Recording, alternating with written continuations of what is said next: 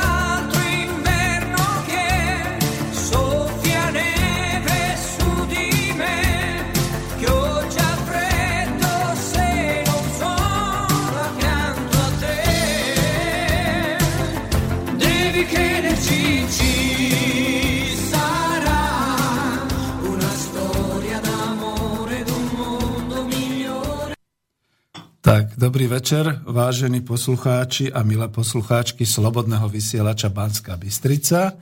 Vysielame ekonomické rozhovory z Bratislavy, z štúdia Bratislava a pri mikrofóne aj za technikou sedí Peter Zajac Vanka. Toto sú ekonomické rozhovory číslo 22. Táto melódia, trošku nezvyčajná na túto zvučku, je za to, pretože sme si chceli urobiť také trošku e, krajšie sedenie, také by som povedal až harmonické.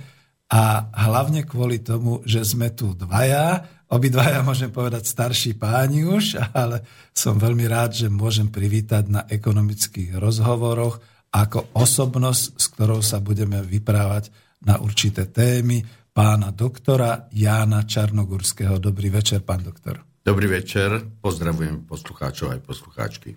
Ďakujem veľmi pekne. No e, presne kvôli tomu, aby sme to mali v takej polahode a pri čajíčku a pri minerálke, rozhodli sme sa dnes dať trošku tie ekonomické rozhovory také, ktoré budú uklidňujúce, budú také harmonické. A ja vždy na začiatku e, ekonomických rozhovorov hovorím, že nechceme polemiku, nechceme tu žiadne hádky, žiadne takéto veci, pretože cieľom ekonomických rozhovorov je vždy predstaviť človeka, hostia, ktorý má čo povedať, má čo zaujímavé povedať k určitým témam, k určitým ekonomickým a spoločenským témam, dneska to tak rozšírim.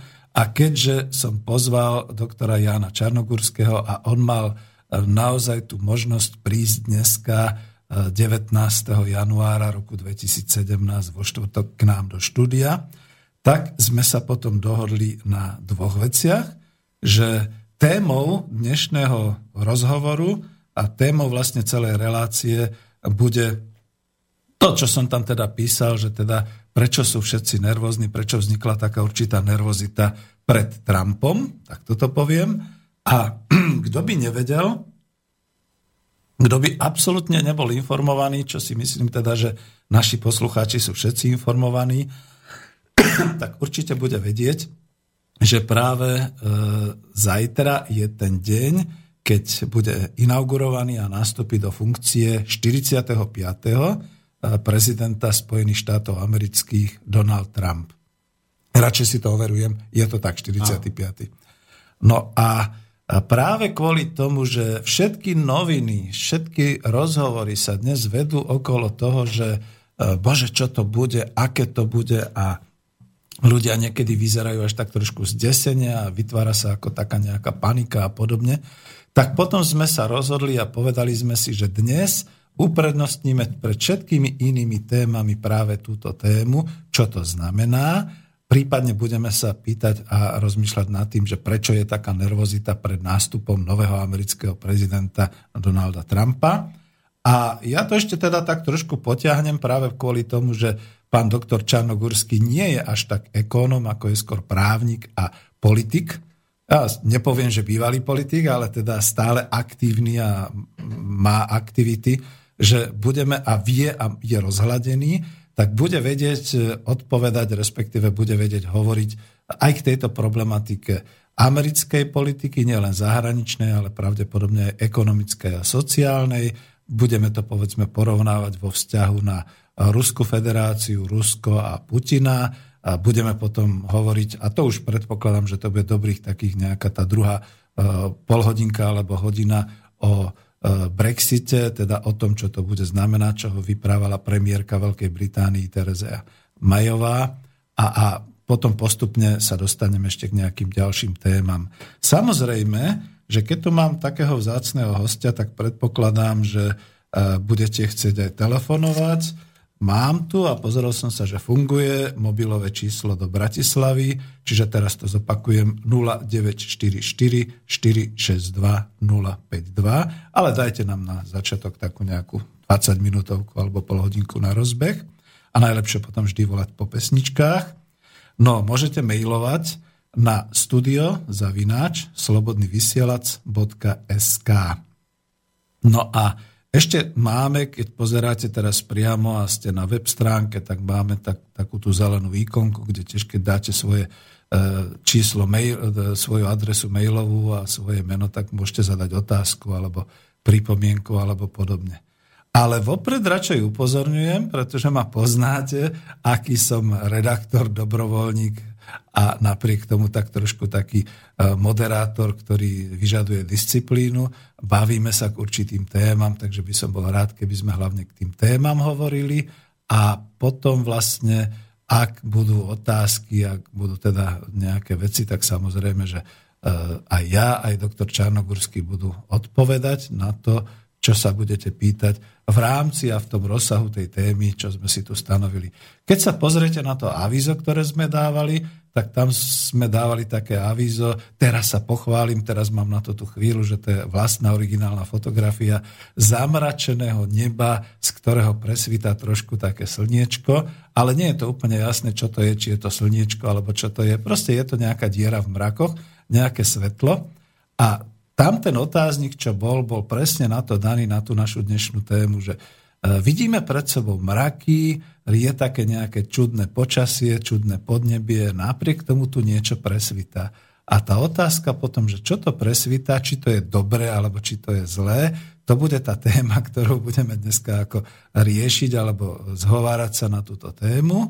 A väčšinou, keďže dávam Eh, priestor väčší hostovi, ako hovorím ja v tomto prípade a v ekonomických rozhovoroch, tak už tu sme usadení, máme tu čajík, máme tu minerálku, takže môžem o chvíľu ponúknuť, aby pán doktor Čarnogurský E, sám povedal. Ja si myslím, že nemusím nikomu z našich poslucháčov predstavovať a dúfam, že v tejto chvíli nás počúvajú v, vo všetkých 86 krajinách, kde niekto vypočítal, že šírime teda to slovenské hovorené slovo. Takže máte zapnuté vysielanie internetové, alebo keď nás budete potom počúvať aj z archívu, bude to pre vás zaujímavé. Takže, pán doktor, ja už teraz položím takú prvú otázku, alebo skúsim teda vás tak moderátorsky e, ponúknuť do relácie, že poďte a povedzte, e, je noc pred voľbou 45. prezidenta Spojených štátov amerických. Ako je to? Je to dobre, alebo je to zle? Pred uvedením do úradu e, voľba e, už, už prebehla. E, a či je to dobré alebo zlé, je to dobré. Je to dobré. Je to dobré, aj keď nevieme ešte, že vlastne bližšie, aká bude politika prezidenta Trumpa, ale je to dobre z toho dôvodu, že Trump podľa toho, čo hovoril v prezidentskej kampani, aj ako sa k nemu stavia celá tá verchuška americká a nielen americká, ale vlastne svetová západná, ako teda ako ho odsudzuje a čo len môže na neho tak nabrízgáva, tak nástup Trumpa bude mať za následok, že sa naruší doterajšia taká liberálno, čo ja viem, aká e, politika a, a establishment po anglicky povedané. Čiže tá, to, to zoskupenie ľudí, ktoré, ktoré vlastne vládne Amerike, aj či, či sú vo, v oficiálnych vládnych funkciách alebo nie sú vo vlá- v oficiálnych vládnych funkciách, ale majú povedzme, buď majú veľa peňazí, sú miliardári, alebo majú vplyv na médiá a podobne. No, čiže nástup Trumpa rozrušuje túto, to, toto zoskupenie ľudí, ktoré sa tvorilo 10 ročia. 10 ročia sa, sa vlastne vytváralo a v poslednej dobe, a najmä v poslednej dobe povedal by som prezidenta Obamu, ale najmä v rečiach e, Hillary Clintonovej, tak sa javilo, že oni e, akoby zamerali celú svoju politiku proti Rusku. A teraz nehovorím preto, že už som ako vyhlásený za rusofila tu na, Slovensku, ale preto, že ak by došlo ku konfliktu medzi Spojenými štátmi a Ruskom a vojenským konkurentom Spojených štátov je iba Rusko. Čína nie. Iba Rusko. Jednoducho, ak by došlo ku vojenskému konfliktu medzi Spojenými štátmi a Ruskom, tak aj my sme v ohrození, pravdepodobne aj zasiahnutí, pretože to by bol konflikt jadrový. Amerika, teda NATO, ale najmä Amerika a Rusko by na seba strieľali jadrové bomby na raketách. A to, to vlastne nikto nevie predvídať, že, že ako, by sa, ako by sa to skončilo. Dokonca, respektíve, dokonca skôr sa klonia názory odborníkov, že to by bol vlastne koniec bielej civilizácie. To znamená, že Trump, keď teraz nastupuje, tak toto, toto nebezpečie minimálne sa odsúva. Zoslabuje, odsúva.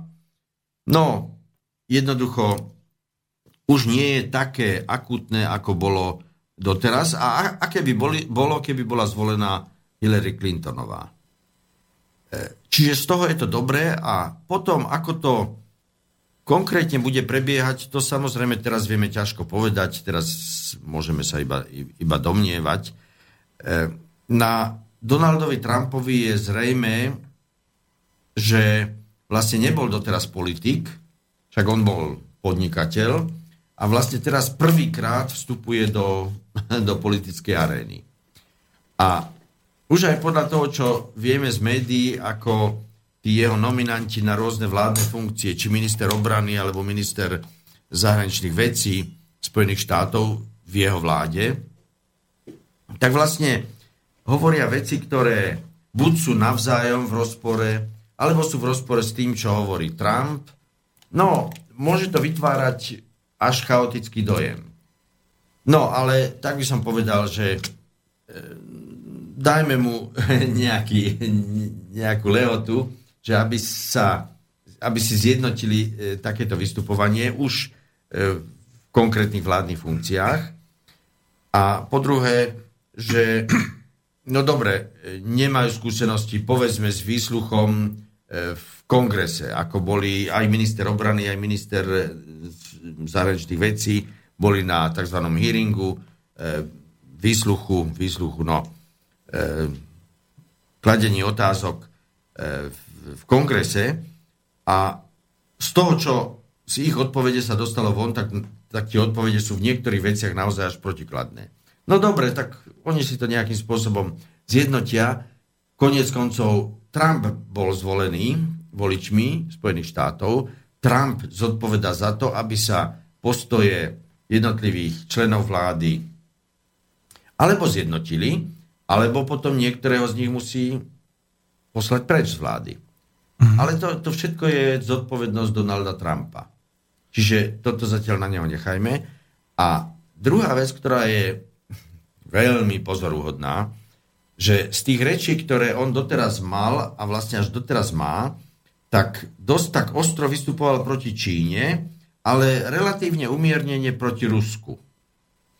E, v posledných vlastne povedzme dvoch, troch rokov je to už úplne zrejmé, ale povedzme už aj dlhšie sa to kryštalizovalo, že vlastne vo svete teraz sú tri špičkové alebo superveľmoci. Spojené štáty, Čína a Rusko. E, Spojené štáty sú viac alebo menej vo všetkých oblastiach. Čína je najmä v ekonomickej oblasti. A Rusko najmä vo vojenskej oblasti a ešte k tomu najmä v tejto jadrovej a, a raketovej. No ale dobre, sú, sú, tri, sú to tri mocnosti, čiže vlastne akoby taká trojka, ktorá vládne svetu. No vládne, ne, nevládne, ale... Je dominantná. Je dominantná, je dominantná. No a doteraz, aj Obama povedzme, e, skôr mal také umiernené reči voči Číne, v žiadnom prípade sa nesnažil stupňovať napätie voči Číne, ale stupňoval napätie voči Rusku.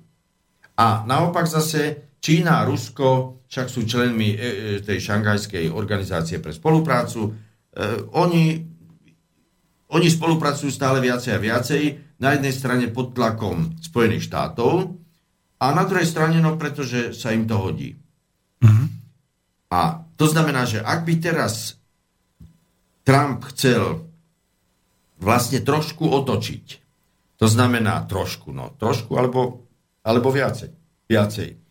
To znamená, že e, bude vyostrovať napätie s Čínou, no vyostrovať, či chce alebo nechce. No keď povedal, že neuznáva politiku jednej Číny, to znamená, že, že vlastne no, má tendenciu považovať e, Tajvan za samostatné územie, ktoré nepodlieha Číne, čo, či, čím e, Čína samozrejme nemôže súhlasiť a čo už od e, Nixona, čiže od 70. rokov minulého storočia, je... E, Amerika jednoducho uznala, že, že Tajvan patrí ku Čí, je súčasťou Číny. Teraz by sa to otočilo. No tak, tak to je veľmi závažná vec Naviac ešte Spojené štáty sa stavajú proti Číne pri obsazovaní tých ostrovov v Juhočínskom mori a e, Čína tam stavia dokonca také až umelé letecké dráhy. No ale to môžu byť veľmi dobré aj letecké, aj, teda aj vojenské základne a zároveň boli tam objavené teda plyn a nafta. To znamená, že je to aj veľmi bohaté územie, ktoré e, Číne môže teda finančne veľmi pomôcť. Čiže ak by takto Spojené štáty išli proti Číne a na druhej strane no, budú sa snažiť minimálne nevio, nie, že nevyostrovať napätie s Ruskom, ale naopak ešte ho znížiť, tak, tak to bude obrad od prezidenta Nixona, ktorý nastúpil v 70. tuším prvom roku mhm. do úradu tak to je 45 rokov. Čiže to už je, to už je poriadny obrad. Ale ďalšia vec je, že či to tak bude, alebo, ne, alebo či by to tak e, podľa predstav e, Trumpa malo byť, alebo nemalo byť, ale Spojené štáty už nie sú také silné, aby si mohli dovoliť viesť takú expanzívnu politiku aj voči Číne, aj voči Rusku. To znamená, oni aj z tohoto dôvodu potrebujú z jednou z tých veľmocí to ako zmierniť. No a zdá sa, že Trump sa rozhodol pre Rusko, že to zmierni. Uh-huh. To znamená, poprvé, že tu na v Európe tým nastane no, zmiernenie také, že no, e, minimálne sa už na to nebude rozširovať ďalej na, ďalej na východ. E, podľa môjho názoru tým pádom ani na Slovensku napríklad sa už nebudú stavať žiadne základne na to, pretože Trump e, akoby chcel položiť na to nálad. Čo je pre nás výhodné? Čo je pre nás výhodné, lebo, lebo už my nebudeme e, znovu, znovu tou frontovou čiarou medzi východom a západom, ten, tento raz nie je na západných hraniciach, teda bývalého Československa, ale na našich východných hraniciach. To znie veľmi zaujímavé. Ale ja predsa len v tejto chvíli budem trošku tak moderátorsky rybkať v tomto smysle, že e, ono to naozaj tak vyzerá aj z tých prehlásení, aj vlastne už po zvolení. Áno, to je pravda, že on už teraz bude inaugurovaný, nie volený. Ale e, v podstate ďalej, ako keby to NATO tou zotrvačnosťou pokračovalo. Znamená to, že ono už je v Polsku, e, naozaj tam na Pobalti, ďalej sa už konfrontujú určité veci cvičí sa tam a podobne. E, dokáže to, alebo si myslíte, že toto môže viesť k tomu, že z titulu prezidenta Spojených štátov bude vedieť Trump takéto určité veci zastaviť, alebo aspoň e, utlmiť? Spomalovať, utlmiť, ako ste povedali. Uh-huh. Taká veľká organizácia, ako je NATO a existujúca od 48. či, či, či kedy. No, to bolo e, ešte skôr pred Varšavskou Áno, áno, áno. Tak tá nemôže len tak zo dňa na deň ako skončiť. Ale keď Trump už povedal, poprvé povedal, že štáty, ktoré nevenujú, teda nevynakladajú dosť peňazí na svoju vlastnú obranu, čiže do svojho vlastného vojenského rozpočtu, tak nemôžu počítať e, s obranou zo strany NATO. E, poukazujem na to, že tá taká, taký akože slávny článok 5 e, zmluvy o NATO. Áno, to znamená, že jeden za všetkých a všetci za, za, za jedného. E, alebo inými slovami, že keby jeden štát bol napadnutý, tak všetky, všetky ostatné členské štáty na tomu musia, mu, musia ísť na pomoc, mu pôjdu na pomoc. No tak to vidíme, že to neplatí. To mimochodom to povedali americkí politici už dávnejšie, ale teraz to Trump hovorí opäť a na, na plnú hubu. Pretože pretože členské e, štáty, no ako dajme tomu, že Slovensko, alebo aj Polsko, alebo Baltické štáty, neprestanú byť členskými štátmi. To znamená, že nevy, ani nevystúpia z NATO, ani NATO ich nevylúči, budú naďalej členskými štátmi NATO, teoreticky sa na nich bude vzťahovať tento článok 5, no ale teoreticky, keby ich Rusko napadlo a E, Trump hovorí, že kto nevy, nevynakladá dostatočné prostriedky na svoju vlastnú obranu, tak na tomu nepôjde na, e, na pomoc. No tak kde je článok 5?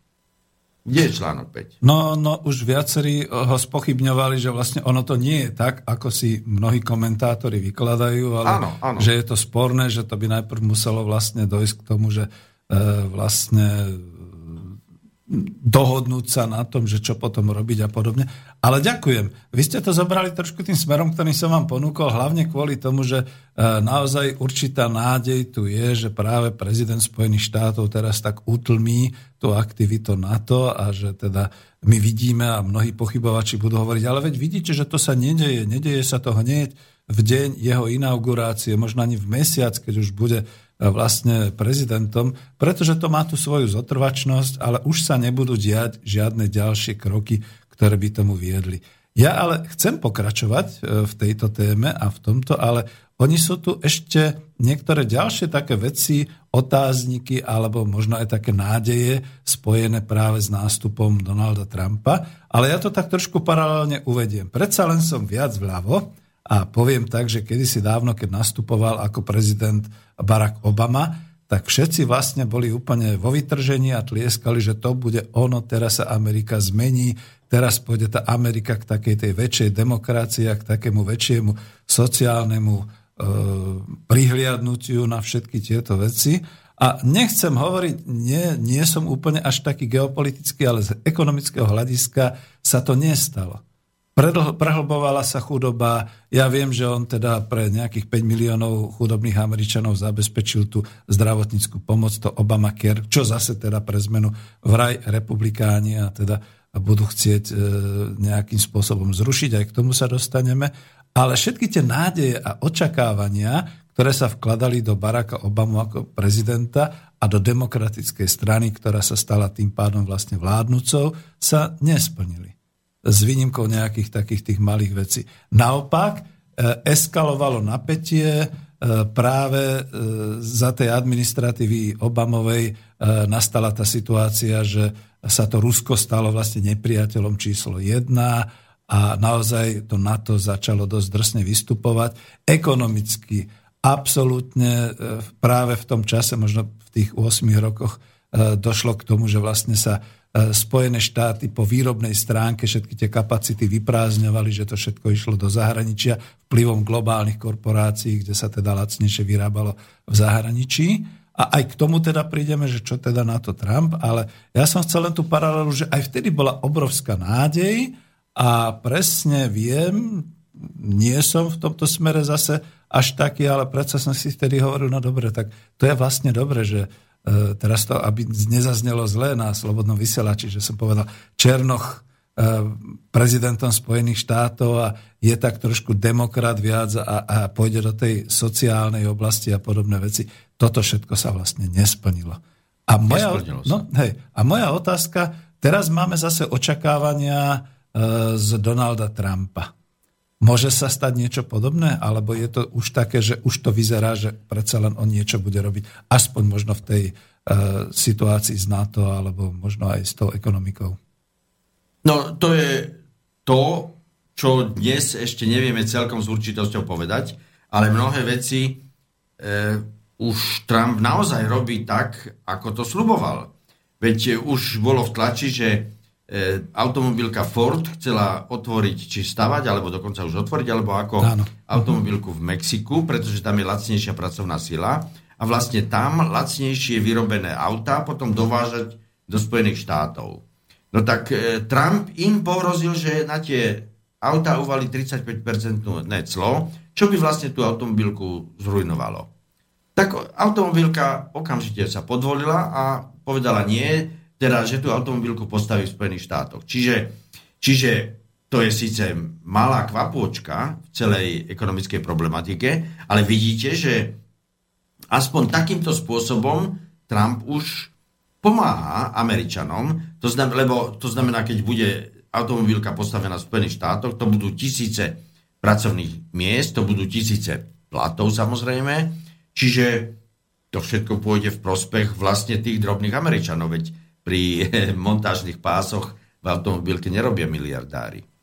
Ale no. ešte len e, budem pokračovať, e, čím ste začali, že e, viete, ozaj nejaké, nejaká sociálna obnova Spojených štátov nenastala, práve naopak, veď teraz pred pár, pred, včerom, pred pár dňami v, našej, v našich novinách Pravda na prvej strane bol nadpis 8 rodín e, vla, zarába toľko, ako polovica, ľudstva, polovica, tá chudobnejšia polovica ľudstva. Áno. No tak, čo sú to za spôsoby? No, my sme to tu na Slobodnom vysielači, keď som dostal tú otázku za všetkých ekonomov, tak sme hovorili, no vidíte, teraz je to už aj v tom hlavnom prúde, ale my sme to hovorili, my sme to vedeli už pred pár rokmi, ale máte pravdu, že teraz to už je oficiálne definované. Že je Áno, to tak. A, ale ešte jednu vec by som chcel, keďže, najmä keďže toto sú ekonomické hovory, e, doteraz Čína vlastne financovala hospodárstvo Spojených štátov tým, že kupovala tie vládne dlhopisy, dlhopisy. Spojených mm. štátov, ale za miliardy dolárov ročne. A vlastne ona, Čína má tých eh, vládnych dlhopisov Spojených štátov už toľko, že keby ich naraz hodila na trh, tak vlastne dolár skolabuje, pretože nemá, nemajú z čoho ich Spojené štáty vykúpiť. No a, ale teraz, keď, keď Trump chce robiť, no voči Číne, dajme tomu, že nie veľmi priateľskú politiku a chce dráždiť Čínu, akože ju už dráždi, mm. tak poprvé, že Čína asi už nebude ochotná kupovať natoľko dlhopisy Spojených štátov. Po druhé, po druhé, že bude sa snažiť čo najviacej tých dlhopisov, ktoré už má, hodiť na trh, aby tak poškodila dolár. A po tretie, e, dolár je stále ešte svetovou rezervnou menou. Ale a vlastne najväčšia, e, najväčšia opora e, dominantného postavenia Spojených štátov vo svete je práve toto pevné postavenie dolára ako svetovej rezervnej meny. A Rusko a Čína už aj doteraz robili kroky, ktorými sa snažili oslabiť toto postavenie dolára ako svetovej rezervnej meny. Napríklad založili, minulý rok to bolo, tuším, e, tú Euroazijskú banku. Hej. E, a, a niektoré ďalšie kroky.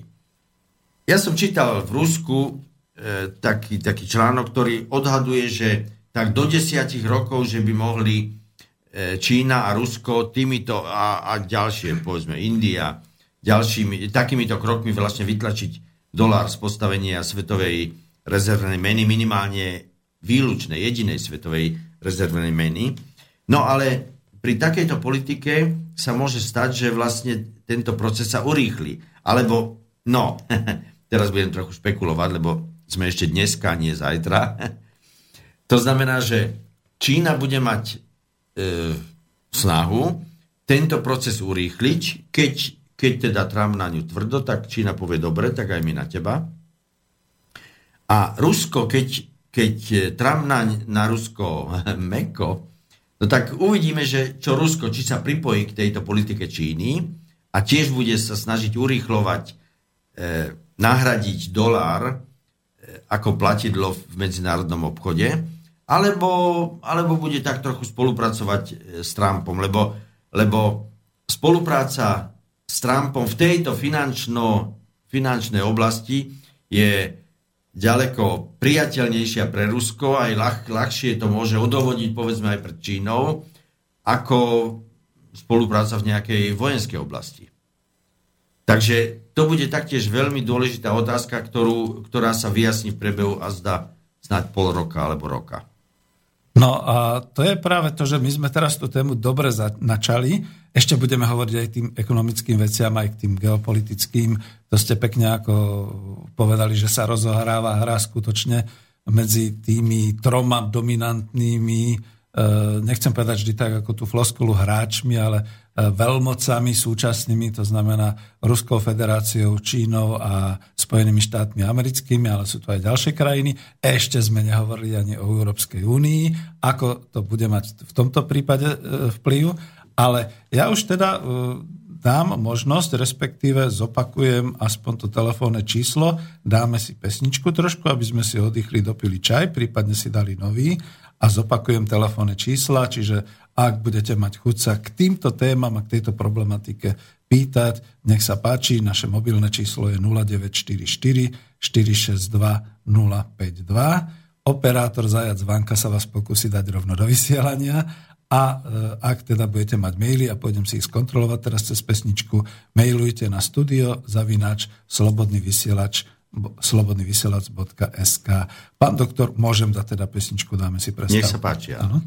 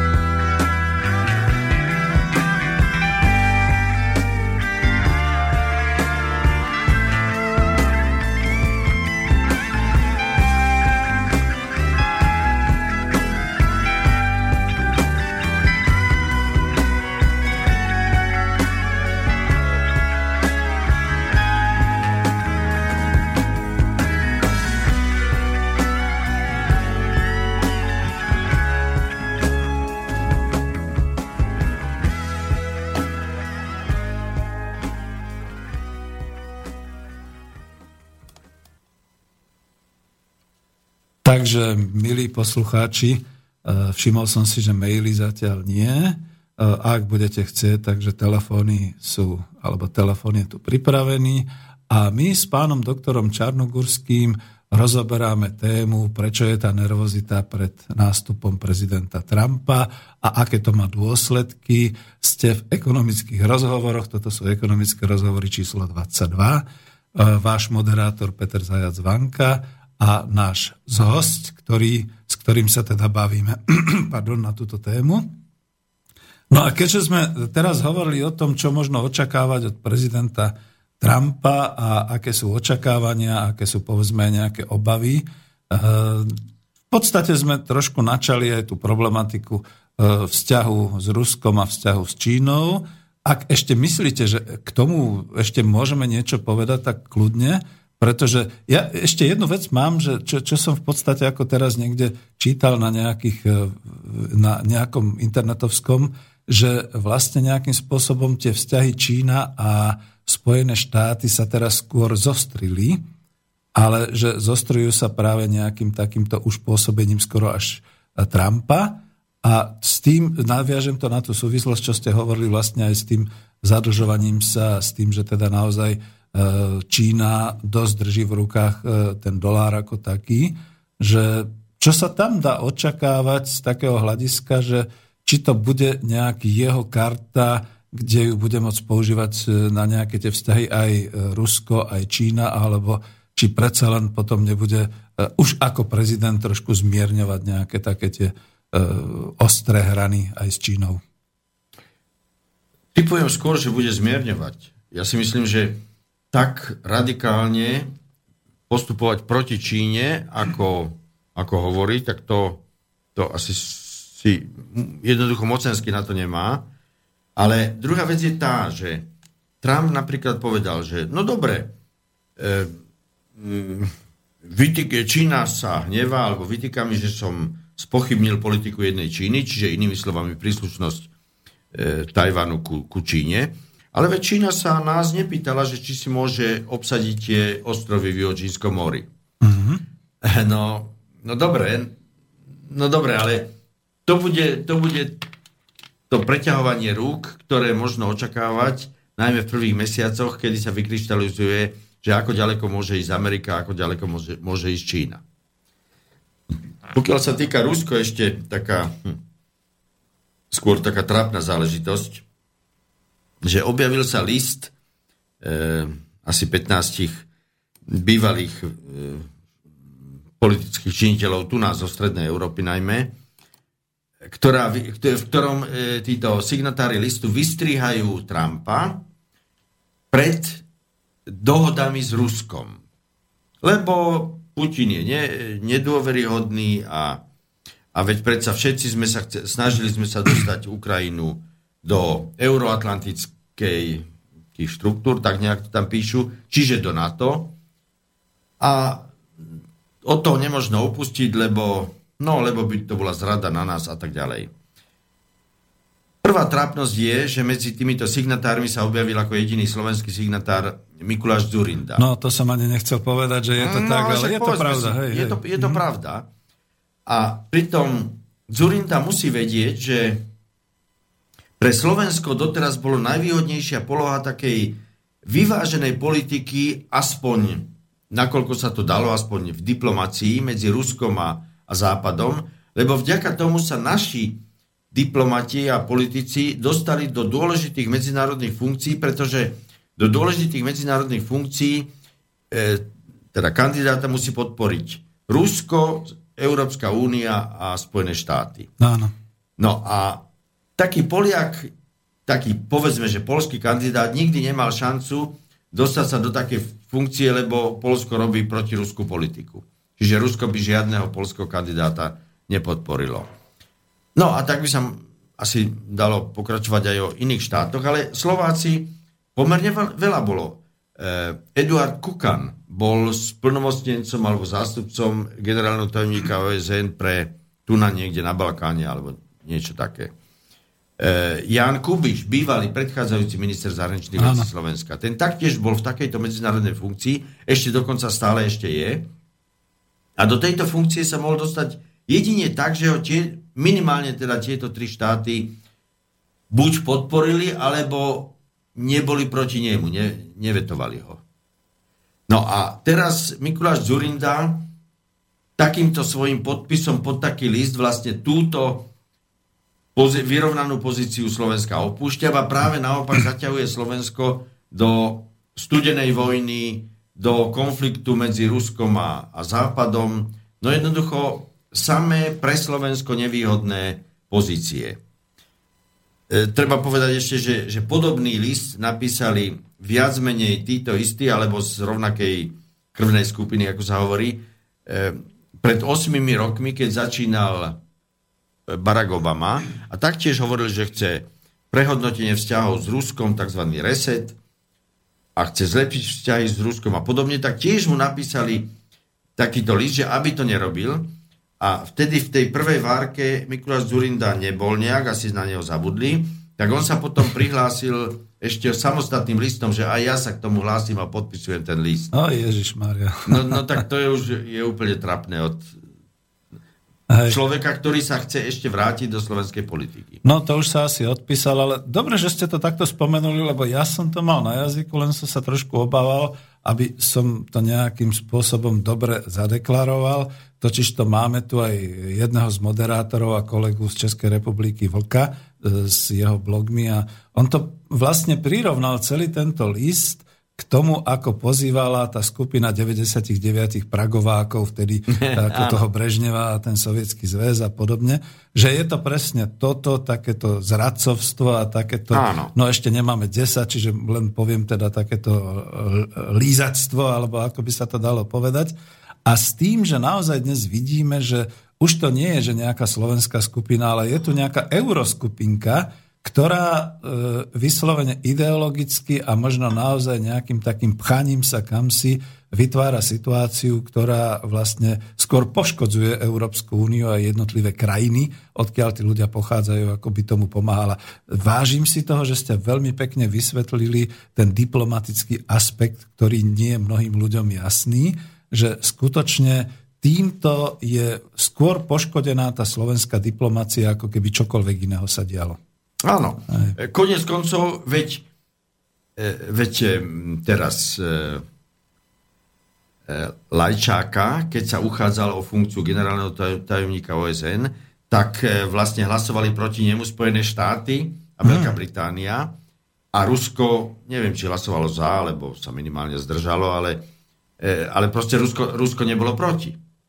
No a e, Zurindar podpíše takýto list. No, to nám naozaj škodí, takže už tu vidíme, že kto vytvárate skupinky, dokonca už teraz až na Áno, európskej áno. úrovni, keď sa to tak vezme. No a e, ja by som ešte teda presne k tomu pridal, že to je zase o tých nádejach a o tom očakávaní alebo o tej nervozite, že e, my, my tu hovoríme aj o tej e, diplomatickej oblasti aj o podobných veciach, ale veľmi veľa potom závisí od toho, od takej tej stratégie ekonomickej, ku ktorej sa teda rozhodne potom vlastne prezident Spojených štátov s celou tou svojou teda suitou a generalitou a so všetkými ľuďmi, ako to bude pôsobiť vlastne na Európu a ako to bude pôsobiť aj na tieto ekonomické vzťahy. Lebo ja som si z toho vybral naozaj ako ekonom práve ten aspekt, že e, ten určitý návrat k tomu protekcionizmu, Čiže odklon od takého toho globálneho, že už to teraz všetko budú riešiť len korporácie, globálne, nadnárodné, my, národné štáty, sa už nemusíme snažiť. A on aj v tej e, volebnej retorike mal, že chce vrátiť prácu a pracovné miesta do Spojených štátov, to sme tiež spomínali, ale z nášho hľadiska a práve tu bolo aj niečo také, že dokonca ekonóm a nobelista Stiglitz, to citujem z ČTK, varuje Európu pred americkým scenárom a on tam priamo píše okrem iného, že e, Donald Trump je protekcionalista a treba si dávať pozor, lebo v tej chvíli, keď on zavedie nejaké výhody pre výrobcov priamo Spojených štátov, tak tí sa budú vrácať naspäť do Spojených štátov a budú opúšťať tie svoje výhodné nejaké pozície a fabriky niekde aj na Slovensku, keď sa to vezme. Ja to poviem veľmi krúto. Možno aj US Steel, že aj, možno aj toho sa to dotkne, ale hlavne potom možno automobiliek a automobilového priemyslu. A to už má dopad nie len na Európsku úniu, pretože on tam varuje kvôli tomu, že a teraz sa tá Európa ocitá naozaj na hrane a v určitých krízach a už to je s lesnami a podobne, ale ono sa to vlastne viac menej aj dotýka priamo Slovenska. No, som ekonom, mám svoj názor, ale vy to máte trošku, vy máte širší prehľad, čiže neviem, čo si myslíte? No, myslím si, že toto až tak veľmi sa nedotýka Slovenska, alebo keď, tak skôr pozitívne. Pokúsim sa to vysvetliť. Najskôr, zo Slovenska koľko výrobkov vyvážame do Spojených štátov? Myslím si, že zase až tak veľké množstva to nebudú. No to je to, čo sa snažili, pardon, že som vám do toho skočil, argumentovať tým TTIP, že no a teraz to rozšírime, ohromne budeme predávať čupolové bábiky do Spojených štátov. Prepačte. E, a automobilky, ktoré tu nás sú, taktiež ne, nevyvážajú do Spojených štátov, alebo keď, tak úplne minimum. Veď to sú automobilky, ktoré sú stavané práve, dokonca ani nie na západnú Európu až tak veľmi, mm. ale skôr na strednú Európu a východnú Európu. No a samozrejme, keď predávajú potom aj či na, do západnej Európy, alebo, alebo niečo aj do Spojených štátov, ale to, to nie sú veľké množstva. Čiže aj keby Trump akože naozaj e, to chcel ohraničiť, teda sa uzavrieť Spojené štáty ekonomicky, tak Slovensko, Slovensku to nijak zvlášť nepoškodí, ale naopak. Veď predsa vieme, že ešte donedávna bol veľký zápas o to, že či bude uzavretá zmluva tzv. TTIP medzi Spojenými štátmi a mhm. Európskou úniou. A to, to mala byť zmluva o voľnom obchode medzi Spojenými štátmi a, a Západ, teda Euró, Európskou úniou. Ale už prvá podozrivá vec bola tá, že táto zmluva sa dohadovala v úplnej tajnosti. Dokonca tak, že ani nesmeli tí, tí vyjednávači pustiť e, informácie o tom, že čo, čo, o čom sa jedná, čo už je dohodnuté, čo je predmetom rokovania a podobne. Takže až, až po nejakých dvoch či troch rokoch rokovania o tej zmluve sa skôr nejak tak možno nejakým Wikileaks alebo, alebo ako sa dostali e, e, bližšie informácie o, o tejto dohode von. A poprvé, z toho, čo vyšlo von, vyplýva, že, že keby, keby v zmysle tejto dohody bola, ak by do, bola uzavretá samozrejme, ale keby v zmysle dohody boli poškodené nejaké firmy, No ale najmä hovoríme teraz chvíľu o amerických firmách, ktoré dajme tomu, že by boli poškodené tu na, na Slovensku. Uh-huh. Tak slovenský štát, Slovenská republika e, garantuje a ručí za tú škodu. To znamená, že Slovenská republika ich musí, musí zaplatiť tú škodu Spojeným štátom. Áno. A, no a to vám ako advokát hovorím, že keby bol, bol taký, taký prípad, keby vypukol, tak ja vám ručím, že 90% tých prípadov na medzinárodnej arbitráži alebo súde alebo ako vyhrajú americké firmy. Mm, bohužiaľ. A, e, áno. A potom Slovenská republika by musela platiť Spojeným štátom no 100 milióny eur, ak nie, ak nie ešte viacej. E, čiže keď Trump hovorí, že žiadna TTIP, no tak už, už táto hrozba minimálne pre Slovensko e, sa pominie. A ďalej, zmluva TTIP by vlastne uzavrela o nej sa hovorilo aj, že ako ekonomické NATO. Ona by uzavrela Spojené, ekonomicky, by uzavrela Spojené štáty, Kanadu a Európsku úniu do jedného bloku, ktorý by bol uzavretý voči iným. Áno. Mhm. No, ale predsa optimálnym ekonomickým usporiadaním v Európe, teda teraz hovorím vo vzťahu Európa a Rusko, by, by boli by boli také dohody ekonomické medzi Ruskom a Európskou úniou, ktoré by vlastne umožnili výmenu ruský, ruského prírodného bohatstva, ruských surovín a západoeurópskej technológie. Ale táto dohoda TTIP by práve takúto výmenu vlastne stiažila až znemožnila. Mm-hmm. Čiže tým by najmä Európu by poškodila. A preto keď keď e, Trump od nej už odstupuje, tak je to dobré pre celú Európu, nie iba pre Slovensko. No a treba povedať, že už asi pred pol rokom alebo ako sa začali e, zosilňovať hlasy aj v Nemecku, že aj v ďalších krajinách, že dohodu TTIP nie. No, najmä pod, pod e, tlakom demonstrácií, ktoré boli proti tejto dohode.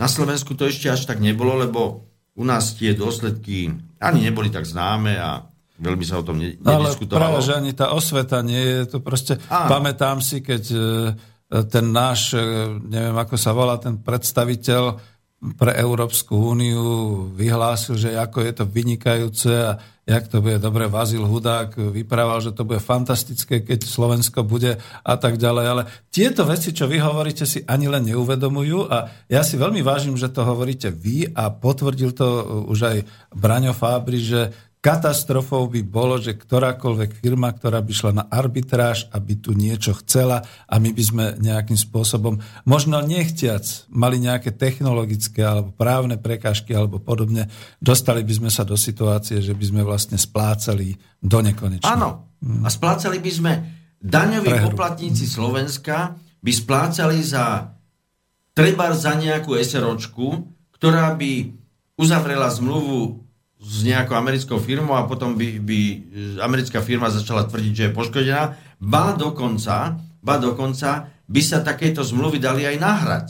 Nahrať, myslím, narafičiť. Medzi, špekulatívne, jasne. Špekulatívne, lebo to, to znamená, že americká firma by, by potom od, e, zo slovenského štátneho rozpočtu dostala peniaze, ktoré by, dajme tomu, že zavinila, zavinila nejaká SROčka, alebo by to bolo tak nahraté, že tá SROčka by slovenská najskôr zmluvu uzavrela, potom ju nedodržala a Sloven, slovenský štátny rozpočet by platil za to peniaze. No tak nech vie nejaký poslucháč slobodného vysielača o nejakom ekonomickom spore na arbitráži alebo na súde medzi slovenským podnikom a americkým, ktorý by bol vyhral slovenský podnik? Nech sa prihlási. No veď to.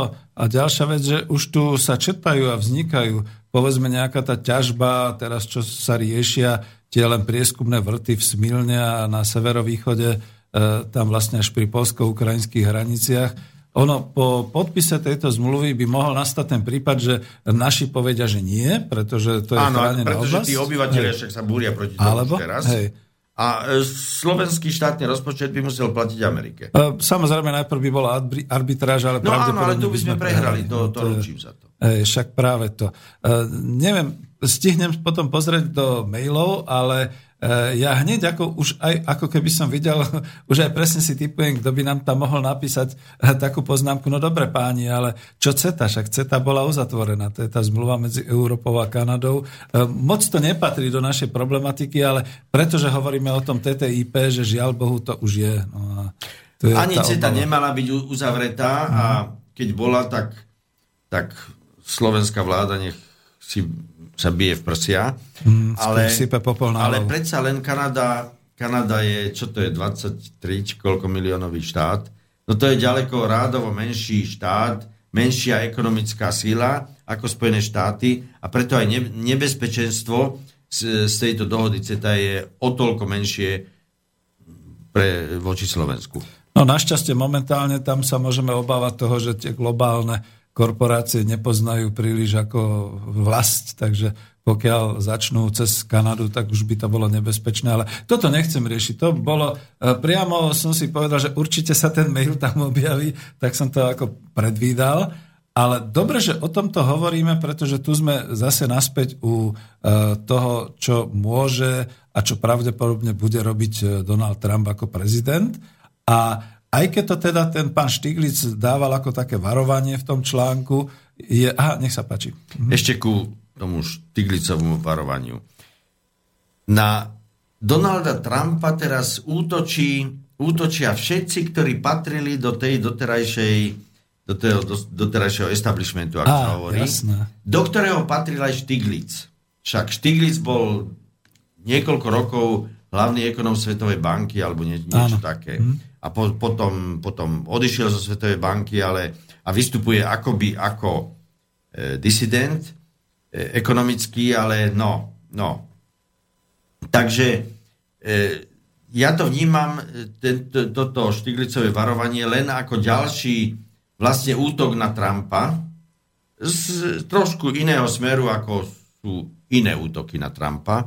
Takže tomu by som veľkú váhu neprikladal a nakoniec však sme si to doteraz povedali, že, že áno, veď Slovensku to nejakým spôsobom nebude prekážať, alebo minimálnym spôsobom bude prekážať, keď, e, keď e, sa Spojené štáty ekonomicky uzavrú do seba. Uh, áno. Uh, chcem už dať pesničku, aby sme si mohli urobiť takú malú prestávku, ale predsa len ešte k tomuto tak uh, opozične poviem, že uh, tu vidím trošku takú hrozbu, že keď sa teda začnú americké firmy naj, najmä orientovať a dostanú určité, povedzme aj, aj nejaké výhody alebo podobne, aby znova otvárali pracovné miesta v Spojených štátoch priamo a podobne, Uh, teraz to hovorím ako naozaj moderátorsky, lebo sám, čo hovorím, s tým nesúhlasím. Že no a nenastane ten veľký prípad, že uh, mnohí tí zahraniční investori, najmä americkí, uh, trošku akože pozastanú pri tom kroku do tej Európy a, a, a aj na to Slovensko a radšej sa vrátia domov. Aké, aké máme americké investície na Slovensku? US Steel. Hej. U, ale US Steel to, bol, to nebola investícia, to, bola, to bolo vykúpenie východoslovenských železiarní. Áno. Za cenu, ktorá vtedy zodpovedala, dajme tomu, že, že za normálnu trhovú cenu. A čiže, či, čiže keby to neboli, neboli kúpili e, Spojené štáty, tak by to bol kúpili iný. Však, však tam sa uchádzalo to e, ten e, indický oceliar. Á, hej, hej, hej. Áno, a plus niektorí aj ďalší. Konec koncov ja som bol vtedy vo vláde, keď, keď sa toto uskutočňovalo. Mm. Takže to nie je investícia. Investícia je, keď nejaká krajina sem prinesie peniaze a sem postaví niečo.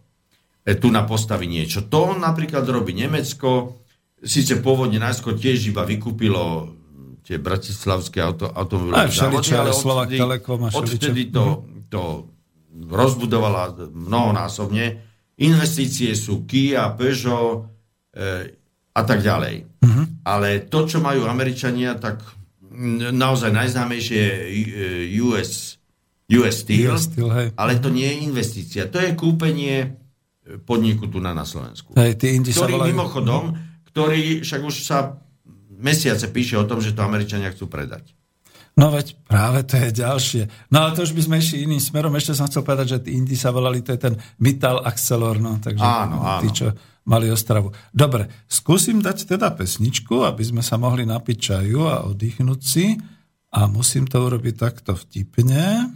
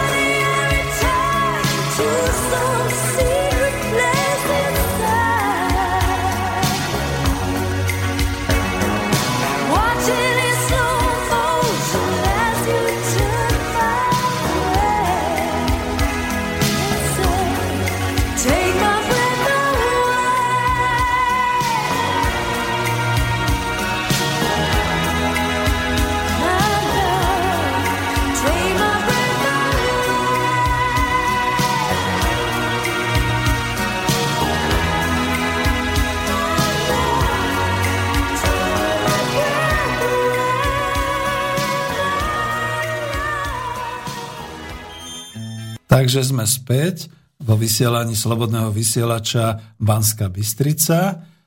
Všetkých vás pozdravuje Peter Zajac Vanka, moderátor a technik. Zatiaľ sa snažím, niečo ide, niečo nejde.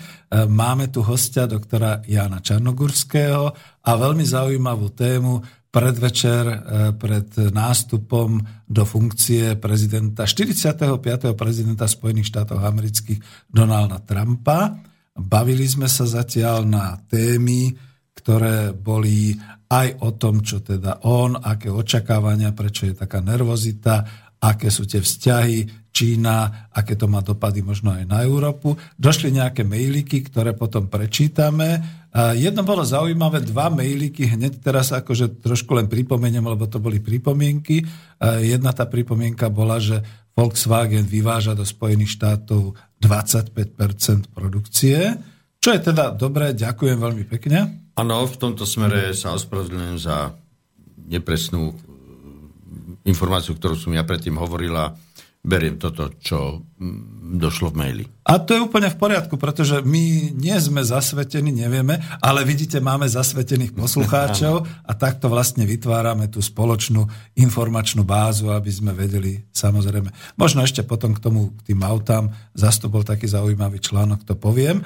Ale naša hlavná téma, a ešte tam bolo niečo, že vyvážame vodku, to som si ani neprečítal poriadne v tejto chvíli, ale e, to ešte k tomu sa dostaneme, aj ďalšie otázky, ktoré sú, tie už sa to potom týkali trošku takých nejakých tých bezpečnostných a, a takých tých vojenských záležitostí. Ale pán doktor, e, máme pom- hodinu už, nie že pomaly, ale hodinu za sebou a všetci, ktorí nás poznajú a ktorí hovoria, že jasne ste rusofíli a všetko ostatné, my sme sa nedotkli témy Spojené štáty a Rusko, alebo Ruská federácia, Putin a e, Trump a oni to od nás asi očakávajú aj naši poslucháči. Takže než poviete, alebo než teda sa vyjadríte, vyjadrím sa ja, pretože to je niekedy aj také, že prečo napríklad a prečo tu takto sme.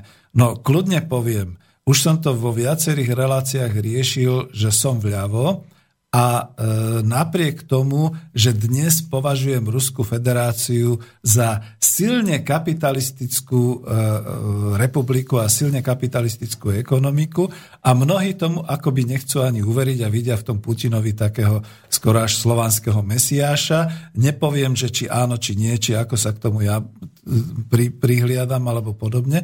Mal som tu skúsenosť priamo obchodovať s ruskými firmami a, v ruskom prostredí, takže kľudne sa vyznám k tomu, že zaprvé je mi to o mnoho bližšie, toto slovanské a toto ruské podnikanie a všetky tieto veci, ako povedzme nejaké tie americké alebo nemecké a podobne, lebo si rozumieme a je to trošku taký ten náš kultúrny e, prameň alebo teda taký postoj.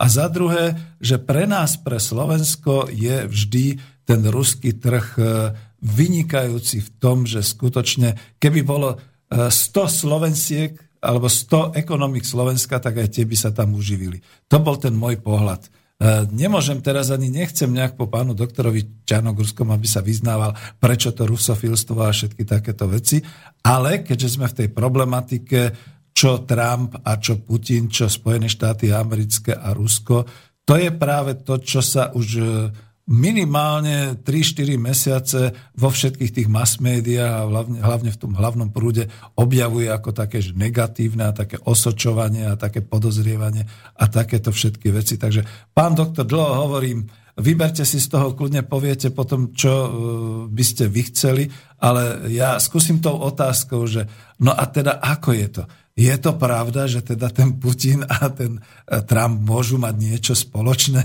Že, že sa máme obávať?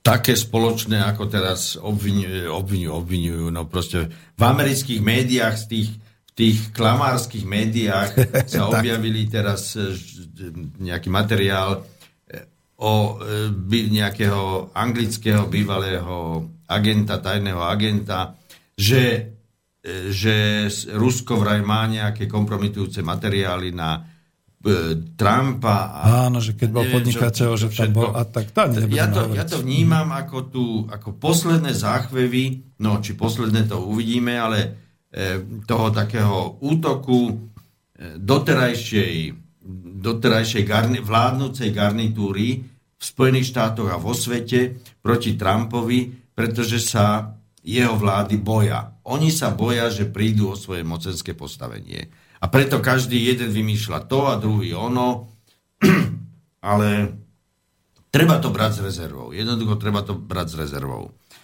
E, pokiaľ ide o vzťahy Spojené štáty a Rusko, e, tam z toho, čo doteraz vyšlo, e, tak nejak sa objavilo v médiách, tak ako by si Trump nie celkom realisticky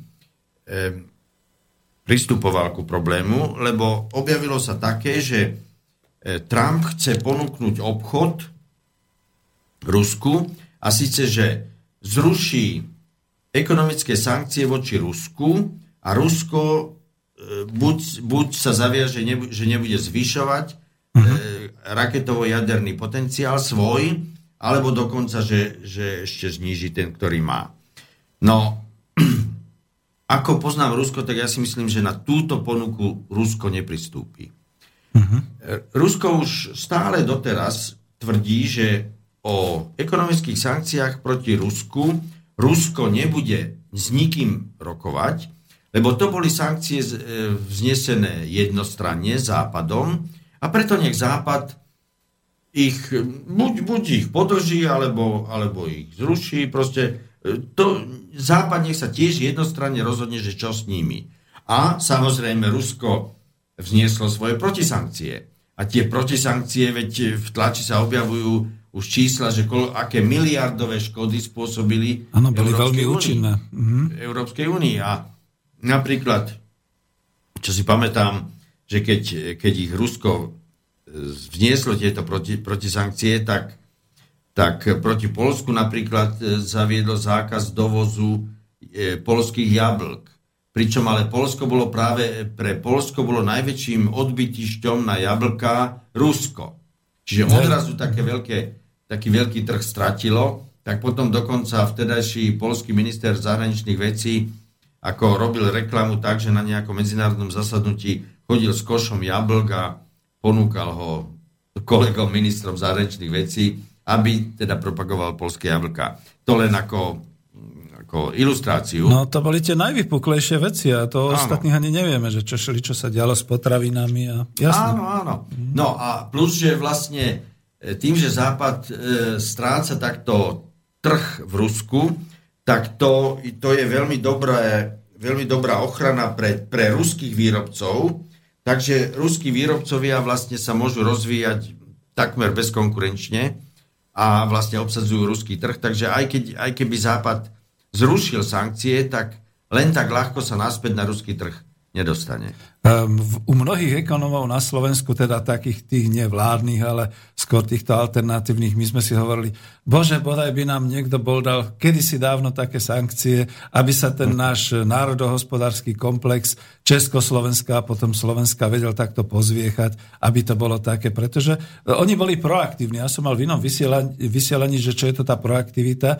Oni ešte skôr, než sa toto všetko odohralo, už mali E, také určité stratégie, také náhrady tých importov, najmä v strojárine a podobne, vlastnou výrobou. A to, čo došlo, to skôr znamenalo, teraz to poviem tak až politicko-strategicky, výhodu pre nich, pretože oni mohli doma povedať, Áno. Rusi, oni mohli doma povedať, že tak vidíte, a teraz to musíme takto spustiť, bude to bolieť, bude to trošku ako budeme krvácať, znížime si určitú možno aj ekonomickú situáciu, ale my sa z toho dostaneme. A oni sa z toho dostali. No. Pozrite sa, veď, e, berme to na Slovensko. Slovensko nie je sebestačné v potravinách. No veď keby teraz proti nám zaviedli sankcie týkajúce sa potravín, veď my by sme mali kláčať a prosiť kdekoho vo svete, že aby, ne, aby zaviedli proti nám sankcie v potravinách. Lebo to by znamenalo, že tu na domáce podniky potravinárske by museli rozvíjať, mohli a museli rozvíjať svoju výrobu takže by Slovensko nakoniec bolo sebestačné potom. A alternatívni ekonomovia majú dokonca na to aj pripravené všetky programy. Už len aby sa to stalo. áno, áno. áno. E, takže nechcem povedať, že by sme mali zostreliť nejaké lietadlo. no, e, to, to znamená, že, e, že tá politika Trumpa voči Rusku, ako sa dá predpokladať z doterajších výrokov, e, nebude, nebude pokračovať v rozširovaní NATO, nebude pravdepodobne nebude pokračovať ani, ani v, v, teda, v, v posilňovaní vojsk na hraniciach s Ruskom, ako to robí, vlastne ako až doteraz sa to robí, však len ešte, ešte doslova v posledných dňoch do Polska posielajú Á, nových amerických vojakov a technika. zbranie a neviem čo všetko. No a pre nás na Slovensku to spôsobí problém ten, že viete, už dva roky, v marci budú dva roky, čo bežia e, na Slovensku, e, teda v Bratislave na Hviezdoslavom námestí, ale aj v iných mestách na Slovensku demonstrácie proti, novým, proti zriadeniu základní NATO na Slovensku. No tak teraz tieto demonstrácie asi budú musieť si nájsť inú tému, pretože tá základňa asi tak či tak nebude. Je, to je super. Ja som rád, že ste sa o tomto zmienili, pretože som rozmýšľal, pri akej príležitosti to premostím práve tým, že obidvaja sme vlastne účastníci tých zhromaždení proti NATO na Hviezdoslavovom námestí priamo pod oknami americkej ambasády, kde protestujeme proti NATO a za mier. A to je práve to, čo som chcel, že e, neviem, no už e, určitým spôsobom to vyzeralo tak, že teraz prepačte, že to takto poviem, že prehrávame, pretože napriek všetkému sa to na to pretláčalo, aj na to Slovensko, boli tam aj určité informácie, že a do Vajnorov a, a, a povedzme aj do Prešova a podobne. No ale teraz čo bude? No, najskôr by som chcel mierne nesúhlasiť s tým, že, čo si povedali, že prehrávame, lebo, no dobre, ale zatiaľ stále tu na základňa na to nie je. Áno, to A museli je, je v zobrať. Pobalti, v Polsku, v Rumunsku je, neviem ako je to v Maďarsku, či je, alebo ne, možno, že teraz momentálne Cvičili nie, tam bola. aspoň, hej, hej, Áno. cvičili tam. No ale na Slovensku nie je. A na Slovensku to museli robiť takým plazivým tempom, že najskôr iba prešla vojenská jednotka, americká vojenská jednotka po cestách, hoci normálne takéto jednotky chodia, teda zbranie chodia vlakom, ale prešla po cestách, aby demonstrovala sílu, ale však ju, sme ju privítali na hraniciach s Českou republikou, hádzaním kameňov a neviem čoho všetkého. E, takže No, aspoň takýmto spôsobom sme, sme preukázali, že, že ich tu na nechceme. A teraz v posledných mesiacoch sa hovorilo, že v, vo Vajnoroch, v Bratislave v Vajnoroch, že bude nejaké koordinačné centrum alebo niečo také. Predstavte si, že na tom plote je už aj ostnatý drát. Áno, ale, ale zástava na to tam nie je. Hej. To znamená, že e, základňa ako taká tam ešte nie je, nie je zriadená. No a dúfajme, že už ani nebude. Mimochodom, 9. februára teraz bude ďalšia demonstrácia proti základňam NATO, lebo zatiaľ, kým nie, kým nie je odvolaný ten, tento program rozširovania základní, tak, tak treba proti ním dem, demonstrovať. Hej. No ale ja si myslím, že po dvoch rokoch demonstrácií môžeme povedať, že sme zvíťazili. No a ja to kľudne tak poviem, že pomerne džentlmensky sme sa správali počas predsedníctva e, Slovenska v Európskej únie. Tam boli tie demonstrácie, tie protesty, povedal by som také, že raz za mesiac a podobne. Ale teda keď, tak to ešte raz zopakujem, pretože tu som aj Borisovi Koronimu hovoril, že aký prínos slobodného vysielača, že my sme jediné médium tu, ktoré informovalo o protestných zhromaždeniach. Čiže pokiaľ nás teraz nevypnú alebo podobne, tak môžem oznámiť, milí poslucháči, ktorí ste hlavne na Slovensku, kvôli tomu hádam nebudete prichádzať zo sveta sem do Ale Bratislavy na ten môžete. deň, ale môžete.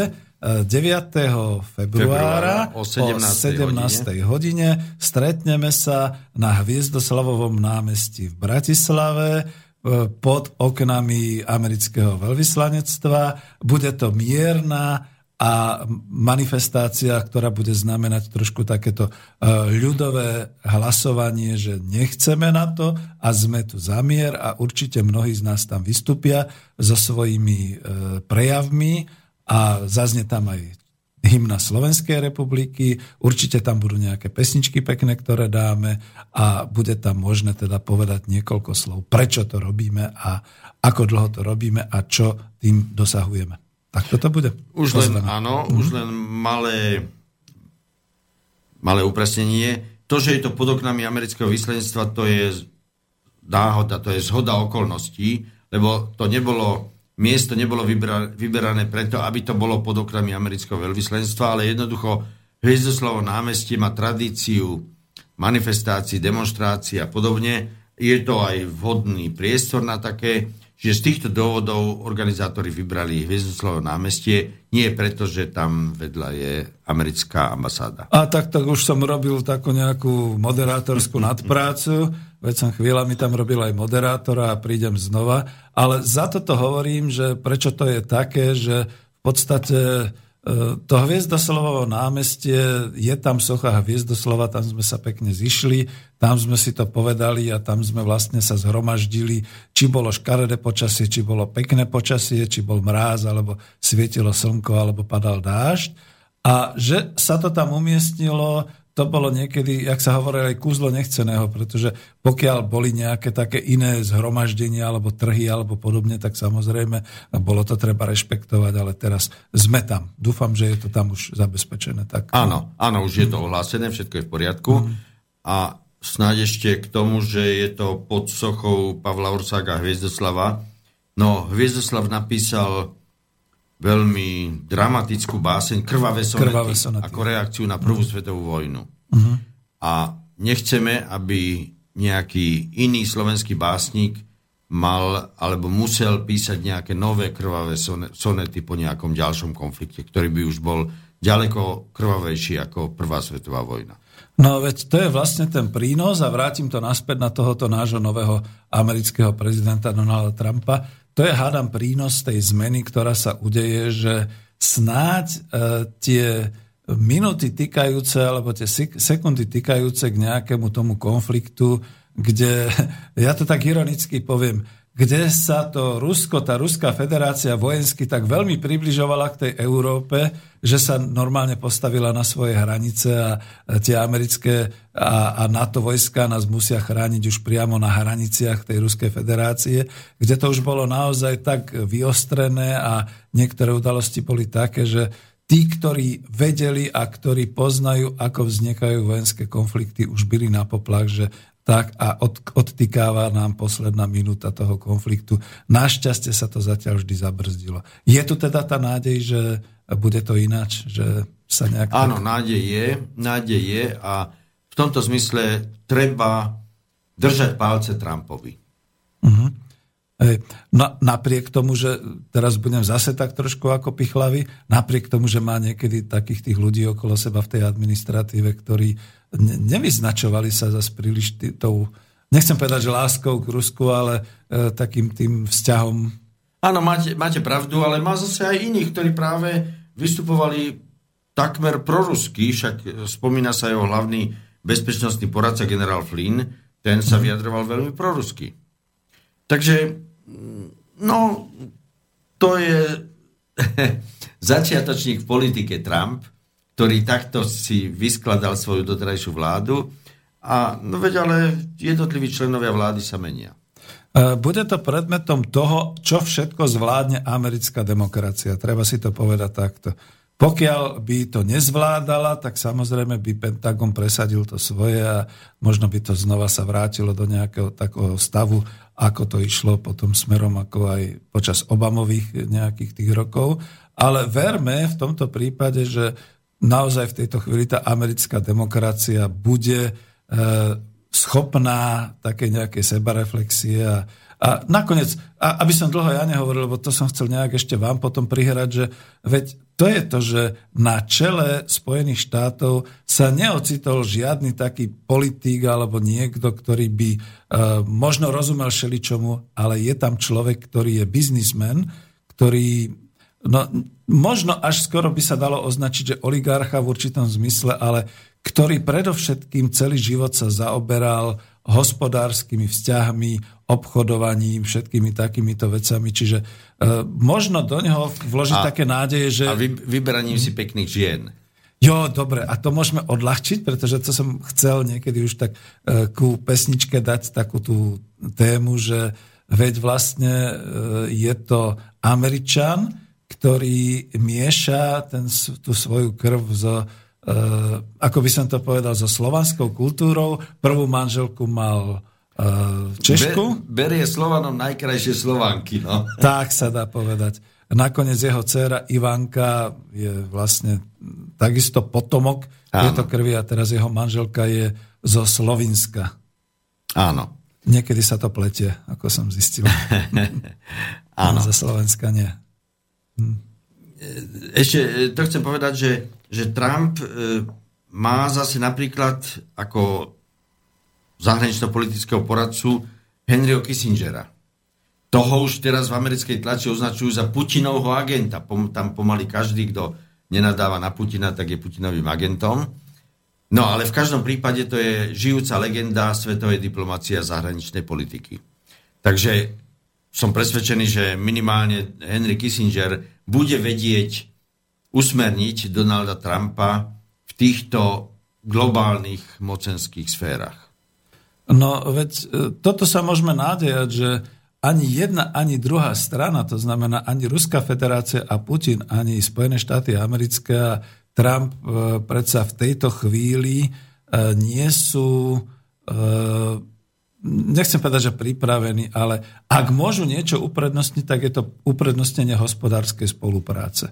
A toto je dôležité, pretože tu sa nikde nehovorí a ja som to skutočne prehliadal, hľadal som v mainstreame, čiže v hlavnom prúde, kde sa o tom hovorí, stále tu existuje kozmická spolupráca, existujú tu rôzne rozsiahle projekty, aj v tých technológiách, aj v takýchto veciach a možno sa niečo zastavovalo práve vzhľadom k tomu, ale je zaujímavé, že skôr sa zastavovali európsko-ruské projekty ako americko-ruské projekty. To by som Áno. tak ako povedal, že tu, tu sme si to neuvedomili, že čím nás teda krmi ten hlavný prúd, že pozor na to, že tam sa niektoré tie e, veci v tých spoluprácach, tých vedecko-technických a hospodárskych nezastavili.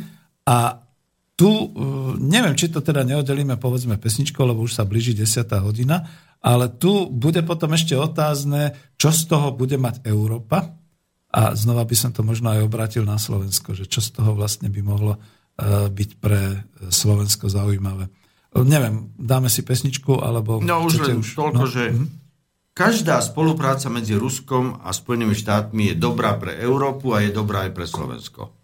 A? Jednak tým, že, že odburáva napätie a po druhé tým, že no dobre, veď veľké ekonomické územia e, spája aspoň ako tak spája. No a tam je rezervačo, pretože e, zase poviem, že tak ako teraz Trump cíti, že potrebuje e, zamestnať a potrebuje dať prácu v Spojených štátoch amerických, a Rusko momentálne je už v tej situácii, že už vie prekračiť to, tie svoje hranice s tými svojimi ekonomickými projektami. E, má síce tam Čínu a podobne, ale toto, toto je také optimistické, že toto by malo pomáhať, len stále potom už až po pesničke nechám, že či z toho v podstate niečo môže mať to Slovensko malé a prípadne Európska únia, alebo to je otázka, že či sme my náhodou nenaleteli na tieto geopolitické hry predchádzajúceho vedenia Spojených štátov a nedostali sme sa trošku ako tak e, tými našimi sánkami niekde dolu brehom, tam, kde sme nechceli. Ale dobre, dáme pesničku a potom budeme pokračovať. Takže ideme.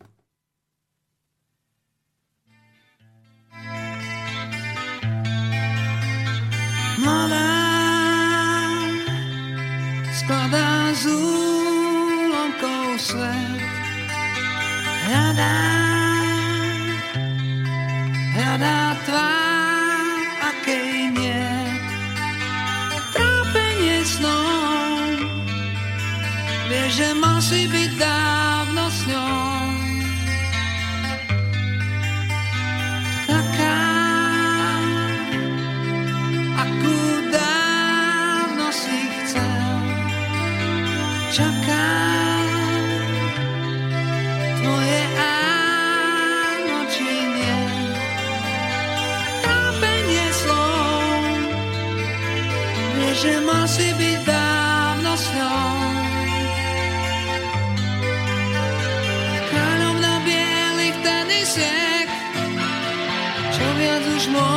môžeš chcieť.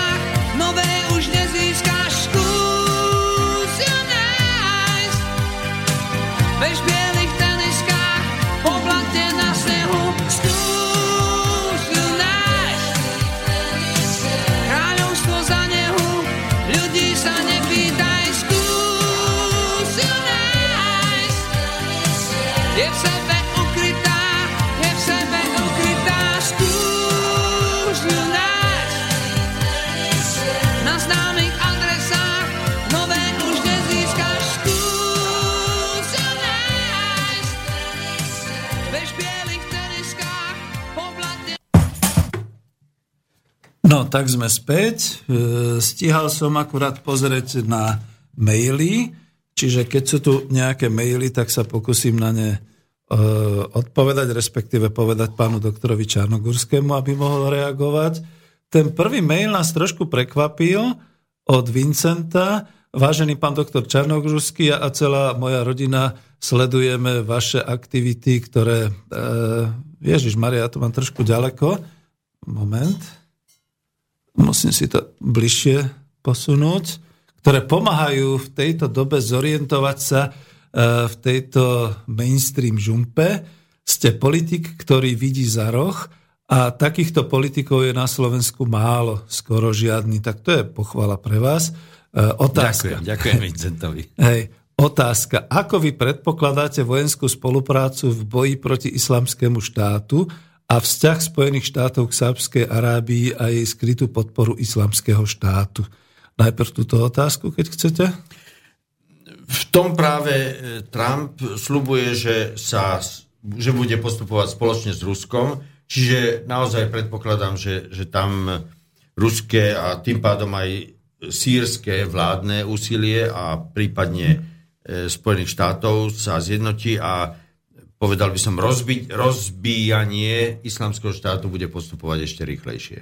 A no hej, no však dokonca už bolo aj, že teda Turecko a Rusko zase spolupracujú pri e, Áno, aj Turecko tých, je, no. ide proti islamskému štátu, lebo však tie, e, tie e, teroristické útoky, niektoré z nich, ktoré sa v Turecku udiali, tak pochádzajú od islamského štátu. Hej, potom medzi tým som si prečítal ďalšiu otázku a tretiu. Tá druhá otázka, bude sa meniť politika Spojených štátov voči Izraelu?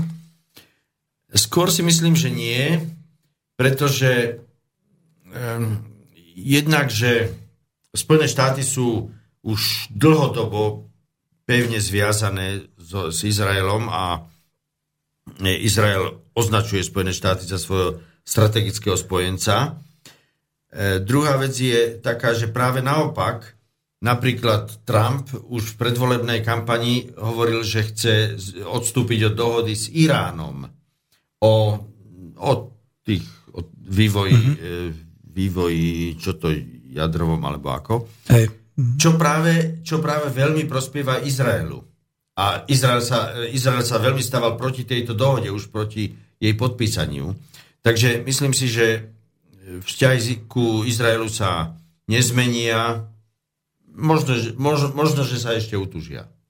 No a tretia otázka, tu som tomu nerozumel. Priznám sa, že neviem. E, Ako hodnotíte napadnutie Sýrie, Izraela a zničenie ruského raketového systému? Tam mi to skloňovanie vadí, že, čiže napadla, napadol Izrael Sýriu, predpokladám.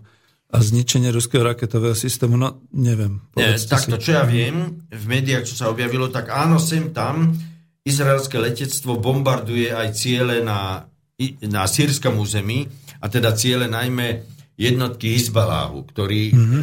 ktoré bojujú v Sýrii proti islamskému štátu. Aha, A hej. to zrejme aj Rusko toleruje, lebo proti takým izraelským náletom teda nenasadí svoje protilietadlové e, tie raketové systémy. No veď to je práve niečo také, že zase zo severu tam Turci bombardujú a ono sa to dotýka pomaly aj Kurdov a šeličoho. Čiže Áno, tam sú, tam na, sú Blízkom východe, na Blízkom východe je to veľmi horúca pôda. No. Áno, a nemožno tak veľmi striktne brať tie jednotlivé hranice. Však práve. A Vincent ešte potom poslal dodatočne otázku. Otvorí Rusko v Líbii druhý front e, s podporou generála Chalify Aftana? No, No, to je meno. práve, to je práve taký problém, že áno, Rusko bojovalo a Rusko má existenčný záujem priam na tom, aby bol islamský štát porazený v Líbii a prípadne v Iraku, lebo to je blízko ruských hraníc vlastne, alebo ruského no, územia. Hej. E, ale Líbia už tak blízko nie je a preto si myslím, že Rusko nie je až tak veľmi zainteresované na boji proti islamskému štátu v Líbii. Isté, že samozrejme bude podporovať, teda ne, nebude podporovať islamský štát a, a bude podporovať boj proti islamskému štátu v Líbii, povedzme, ale asi tak, ako podporujú Spojené štáty teraz boj proti islamskému štátu v Sýrii. No. Čiže tak, no, nie, veľmi, nie veľmi intenzívne.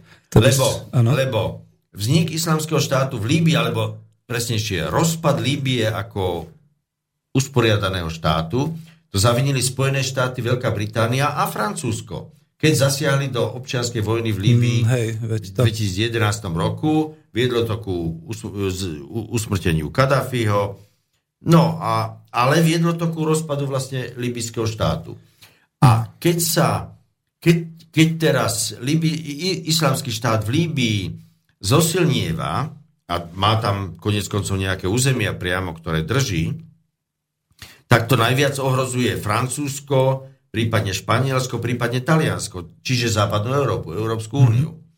No a to, to si Rusko môže povedať, no tak e, vy ste proti nám zaviedli hospodárske sankcie, vy ste podporovali toto e, rozmiestňovanie vojsk blízko našich hraníc, tak si riešte teraz tento problém s, s islamským štátom v Líbii, ktorý ohrozuje najviac vás.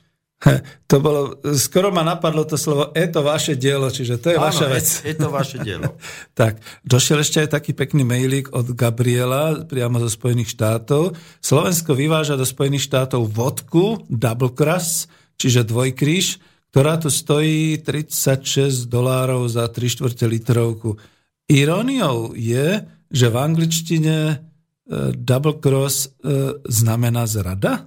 No, to, to, áno, to, to, áno, používa. Mm, tak... No veď, mm, no veď, keď sa tu tak Američania tlačili a chceli tu zriadiť e, základne to, no tak čo, čo iné Slovensku zostávalo len ne, než nejakým spôsobom Spojené štáty zradiť? No a tak to je slovná hračka, lebo samozrejme, že na tej vodke Double Cross je pekne ten slovenský dvojkryž pravdepodobne a je dobre. Ja sa pamätám, že sa vyvážala aj E, kofola a dokonca aj Vinea. Sekundičku, ale máme telefón, čiže ja sa len premiestním. Nech mi to poslucháč prepáči, že to chvíľu trvá a skúsim ho teda zobrať a dať takto. Vydržte chvíľu. Tak a ideme. Dobrý večer, Prajem.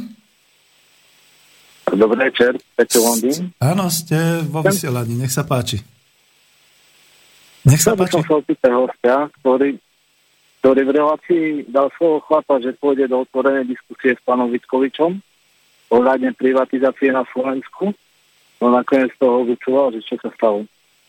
To vám hneď poviem aj ja, prepačte, že predbieham pána doktora, že uh, viete, ono je to trošku tak, že uh, to je zháňanie kočiek do stáda. Dostať do jedného termínu pána doktora Čarnogurského a pána Vitkoviča je ťažké, ale nevyhováram sa, Eh, to ešte možno povie pán doktor, len to, dneska máme inú tému, tak to, to je trošku ako, no, to nás podpichujete. Eh, naozaj ja neodstupujem od takej diskusie a nemám sa nemám sa za čo hambiť, povedal by som, v celej tejto problematike.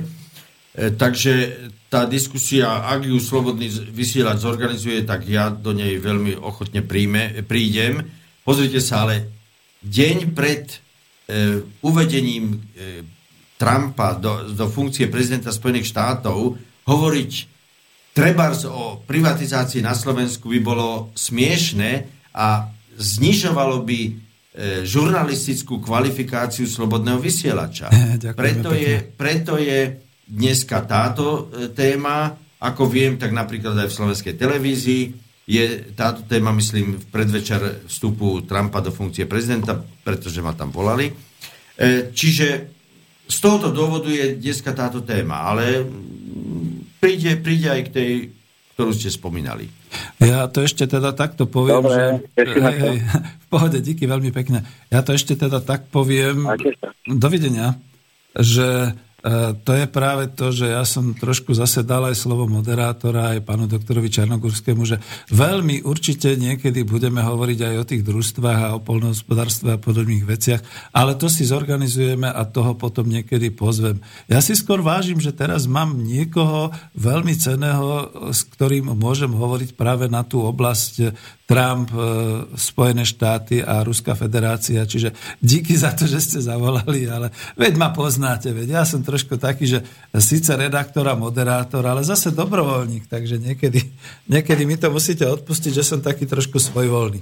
Díky pekne, my sme skončili telefón, ja sa vraciam zase ku, ku mailom a to bolo, neviem, či to bolo, dobrý večer, píše Jaro, pred pár týždňami bol hosťom v popoludnejšej relácii RTVS z prvej ruky poslanec e, Maňka a tam e, veľmi chválil, e, aká je typ dobrá pre Slovensko, spomínal tam viaceré utajené výhody TTIP. Údajné. U, údajné, pardon, som trošku ďaleko.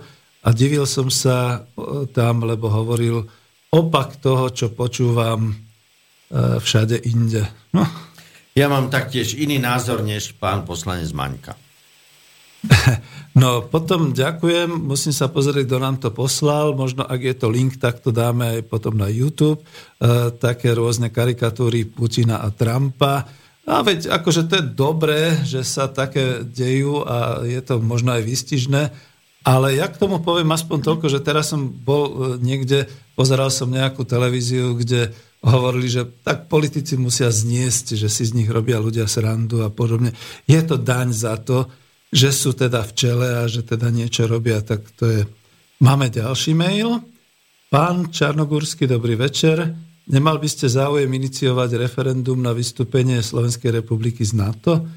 Predtým by však bolo vhodné s Ruskom uzavrieť dohodu, že nás vojensky nenapadnú. Aké je vaše stanovisko, hovorí Laco. Píš, pýta sa Laco nemám záujem iniciovať referendum za vystúpenie z NATO.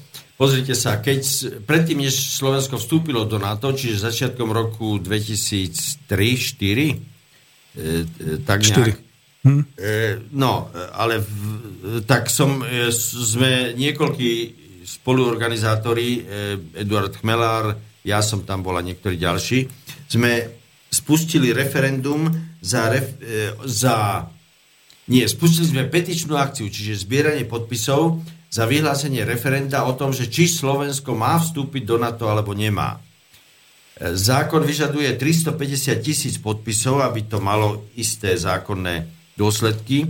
Tak toľko sa nám nepodarilo zohnať, zohnali, e, zbier, e, pozbierať. Pozbierali sme asi 200 tisíc, čo nestačilo. A si myslím, že len, že proste len tak nejakým referendum alebo ako, nič nedosia- by sme nedosiahli tento cieľ, čiže vystúpenie Slovenska z NATO.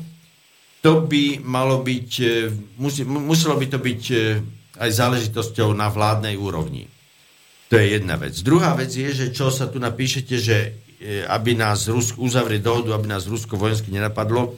Ja vás ubezpečujem, že Rusko sa veľmi ľahko by uzavrelo takú dohodu, ale samozrejme žiadalo by aj od nás, aby naše územie, už nechcem hovoriť o slovenskej armáde, ale aby sa naše územie nestalo e, teda ohrozením pre Rusko v tom zmysle, že tu bude povedzme základňa NATO, z ktorej NATO bude môcť vystrelovať rakety na Rusko. No ale pokiaľ by sme my dali takú záruku, tak nevidím žiadny problém a naopak Rusko by veľmi rado podpísalo takú dohodu, že nás nenapadne. Máme tu ďalší telefón, čiže skúsme, či sme už na linke. Dobrý večer. Dobrý večer, sme na linke. E, veľmi slabo vás počujeme, prečo je tomu tak? Ešte? Nepočujeme. Ne, ne, nepočujeme vás.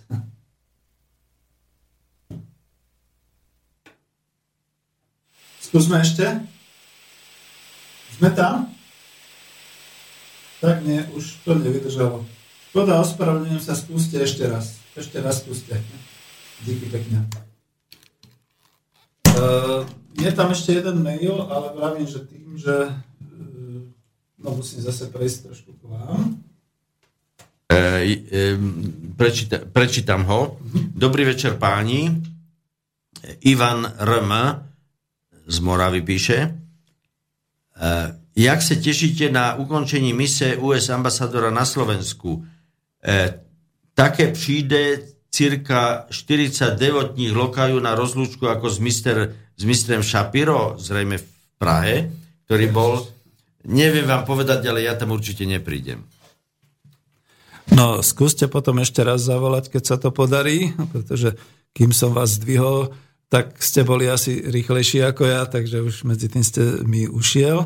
Čo sa tohoto týka týchto mailov, no ešte sú tu nejaké dva, tri, pozrieme.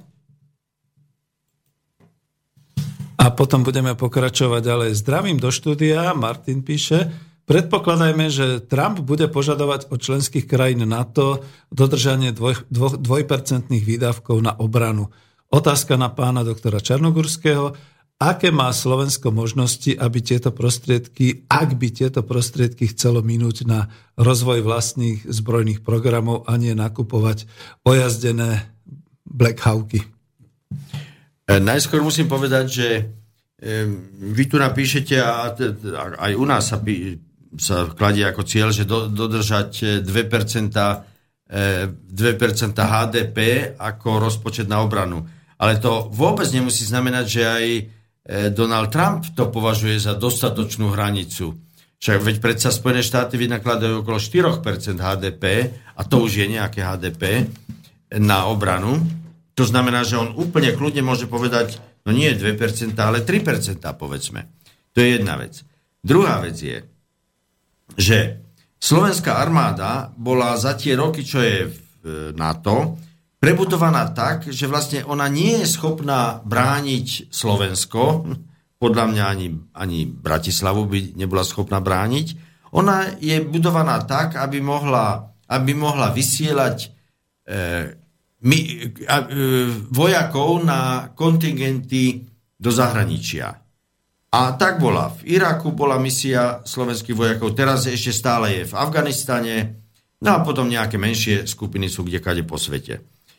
Ak by sme chceli brať vážne obnovu svojej obrany schopnosti, tak by sme museli vrátiť sa späť a prebudovať slovenskú armádu z toho stavu, v akom je teraz, na armádu, ktorá by bola schopná brániť územie Slovenska. No a to by... To, to nás skôr alebo neskôr neminie a to by možno stalo viacej ako len 2% HDP. No a to je tá ďalšia vec, že keď sa teda hovorí o nejakej európskej armáde a o takýchto veciach, to zase by boli výdavky, ktoré by boli, myslím, že ešte až návyššie na to, na to a podobné veci. A k tomu asi bude potrebné potom nejakú ďalšiu reláciu. Poprosím vás, to nemá teraz asi význam. Ale dobre hovoríte v tom, že dôležité je vlastne, ako sa zachová e, táto nová administratíva prezidenta Trumpa, pretože tí tam majú tiež nejaké rezervy, keď ste to tak pekne povedali. A my tým pádom, e, keď už sme hovorili o tom, že budú sa zrejme utlmovať, alebo už sa nebudú nejaké ďalšie výkony od NATO v tejto chvíli požadovať možno len teda ako ešte to dobiehanie nejakých, tak ešte to bude zaujímavé. No, e, asi dokončíme tú časť e, mailov. Ešte tam bol nejaký mail o Varšavskej zmluve a RVHP, ale prepačte, to sem nepatrí, to prípadne odpovieme nejak tak bokom alebo podobne. Ak by bol telefon, tak ešte teraz v tejto chvíli som tu, tak je ešte nejaká šanca. Ale máme pomaly 10 minút do konca a ja rozmýšľam, či dáme pesničku a pôjdeme do záveru. Ešte sme chceli, no niektoré veci áno, napríklad ten Brexit, pani Teresa Majová, čo hovorila, Teresa May, tak to, aby sme to povedali. Uh, dáme pesničku, alebo chcete... Možno, nie, poďme. Môžeme? Tak poďme. Áno, áno. Uh-huh. No, keď e, ste spomenuli Brexit, pamätáte si, ako pred, pred Brexitom, pred hlasovaním e, vo Veľkej Británii všetci strašili, aj u nás písali, že je, ako to hospodársky poškodí Veľkú Britániu a nielen hospodársky, ale všelijak inak. A teda, že, že iba blázon by hlasoval za Brexit. Ale odkedy Británia odhlasovala vystúpenie z Európskej únie, tak aj me, svetové médiá o tom píšu, tak ekonomicky sa jej vodí dobre. Jej ekonomické ukazovatele sa dokonca zlepšili. Čiže to bolo iba také strašenie, pred vystúpením z Európskej únie, e, pretože ekonomicky, opakujem, vodí sa jej dobre a získala, získa, získala e, suverenitu v rozhodovaní o všetkých svojich vnútorných veciach. Máme telefón, takže vás preruším. Skúsme, či vás počujeme. Áno. Dobrý no, večer, dobrý nech večer. sa páči, teraz vás počujeme. Dobrý večer. E, Ja by som chcel pánu doktorovi položiť jednu otázku, Nech sa páči. a, takú trošku politickú. Dobrý večer. Uh, odhliadnúť od 50. rokov uh, socializmu, to znamená, že to bol nejaký extrém z hľadiska represály a tak ďalej. Uh, odhliadnúť od uh, toho, že tu bola nejaká diktatúra proletariátu a tento nejaký ideologický nános, ale z takého komplexného hľadiska, keby ste porovnávali socializmus, povedzme 70 80 rokov s touto dobou, čo si myslíte, že, že ľuďom sa kedy lepšie žilo? Kedy boli takí vnútorne pokojnejší, vo väčšej harmónii teraz alebo vtedy? Budem počúvať a pozdravujem vás. Ďakujeme počutia. Ďakujem za otázku myslím, že vám bude vedieť na ňu odpovedať. Pozrite sa, v, tých, v tom 89. roku predsa na námestia miest v celej republike, v bývalom Československu, ale samozrejme aj na Slovensku, prichádzali dokopy 100 tisíce ľudí. A prichádzali 100 tisíce ľudí demonstrovať proti vtedajšiemu systému, vláde, politika, neviem čomu všetkému. A chceli zmenu. No a tá zmena prišla. Tá zmena prišla. E, Ja si pamätám, ako v Bratislave na, na námestí SNP, kde boli tie demonstrácie, tak prišiel podpredseda vlády, myslím, alebo ako Murin sa volal. Môže byť, nie som si A on chcel vlastne akoby, akoby za vládu sa tak trochu prihlásiť ku tým demonstráciám. A všetci tí, tie 10 tisíc alebo, kolo, alebo aj viacej ľudí, ktorí boli na, na námestí, začali skandovať už je neskoro, už je neskoro. Jednoducho chceli doklad, dôsled, do, dokladnú alebo zásadnú zmenu. Pozrite sa. Samozrejme, že e, nemôžeme, nemohli sme sa vtedy spoliehať a nikdy v dejinách nenastane taká situácia, že dobre raz urobíme, nastolíme nejaký systém a potom, potom už nemusíme sa o nič starať, lebo už všetko bude vždy dobré. No tak není dobré. Je, ukazuje sa, že áno, vždy musíme sledovať, čo sa deje okolo nás a prípadne sa ozvať proti. No ale myslíte, že boli by ste schopní, povedzme vy, alebo, alebo kdokoľvek, zorganizovať, aby 100 tisíce ľudí teraz prišli na námestia miest a demonstrovali proti e, tomuto zriadeniu? Ja, pozrite sa, veď ja som tiež kritik tohoto zriadenia mnohých, mnohých jeho e, problémov. Ale myslím si, že také demonstrácie proti súčasnému zriadeniu by sme, nikto by nebol schopný zorganizovať, aké boli v, no, v, de, v novembri, decembri 89. No, možno k tomu dáme potom nejakú takú tému. Ja mám takú reláciu, že spomienky na socializmus, eh, lebo to sú určité veci, kde bolo by to dobre prediskutovať, že proti, to, proti čomu sa protestovalo. Či proti tej životnej úrovni, alebo proti politike eh, vládnucej strany, alebo proti čomu. Ale to, to by som nehal. Pán doktor, blížime sa do konca a ja už ďakujem aj poslucháčom. Už asi nezdvihnem telefon, lebo máme posledných 5 minút. A e, my sme začali tou Terezou Mayovou a tým vidíte, ako sa to dialo v Británii. To znamená presne e, ten spôsob, že keď sa dalo hlasovať a keď teda ľudia e, mali verejne vyjadriť, tak vyjadrili nakoniec, že chcú preč z tej Európskej únii. A tu je taká paralela, čo sme spomínali o tom novembri.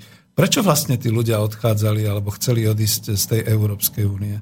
No tiež kvôli politike. Nie kvôli pivu alebo kvôli uh, britským...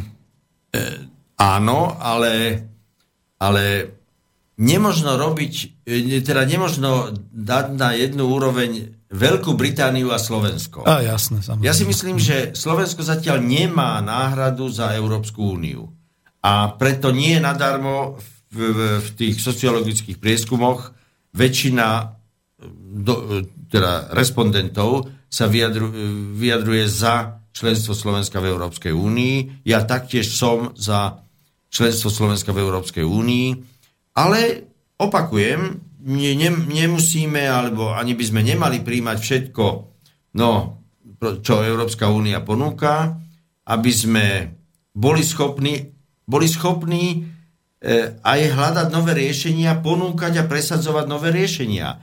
Ale teraz už len samé Slovensko e, nejaké riešenie v Európskej únii nepretlačí, ale keď, tak nejaké úplne minimálne možno, ale, ale také zásadnejšie nie. Jednoducho musíme sa spájať s inými krajinami.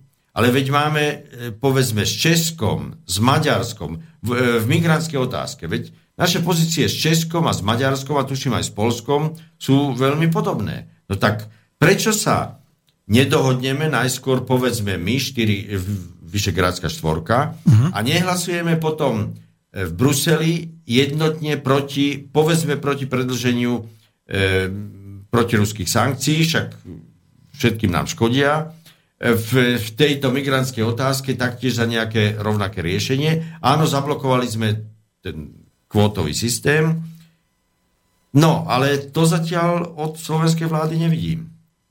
No, veď e, to je ďalšia vec. E, už asi nebudeme mať čas e, príliš na to, čo hovorila premiérka Teresa Mejová hovoriť, ale tam bolo zaujímavé, keď teda len pripomeniem, neviem, či ste to pozerali, to jej, ten jej prejav o tom Nepozeral som, ale len som hej, čítal hej, v novinách niečo, že hej, teda pre nás, no, pre nás bolo podstatné, tak tým spôsobom, presne tým gentlemanským, britským to dala tak sendvičovo.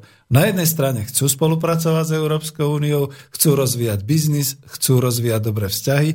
Na druhej strane celkom jasne povedala, že oni sú, chcú rozhodovať vo Veľkej Británii o právnych a ekonomických veciach samostatne a chcú sa stať, znova to tam zaznelo, takou globálnou krajinou, e, nezávislou od určitého takého bruselského rozhodovania. Znelo to tam dosť kriticky.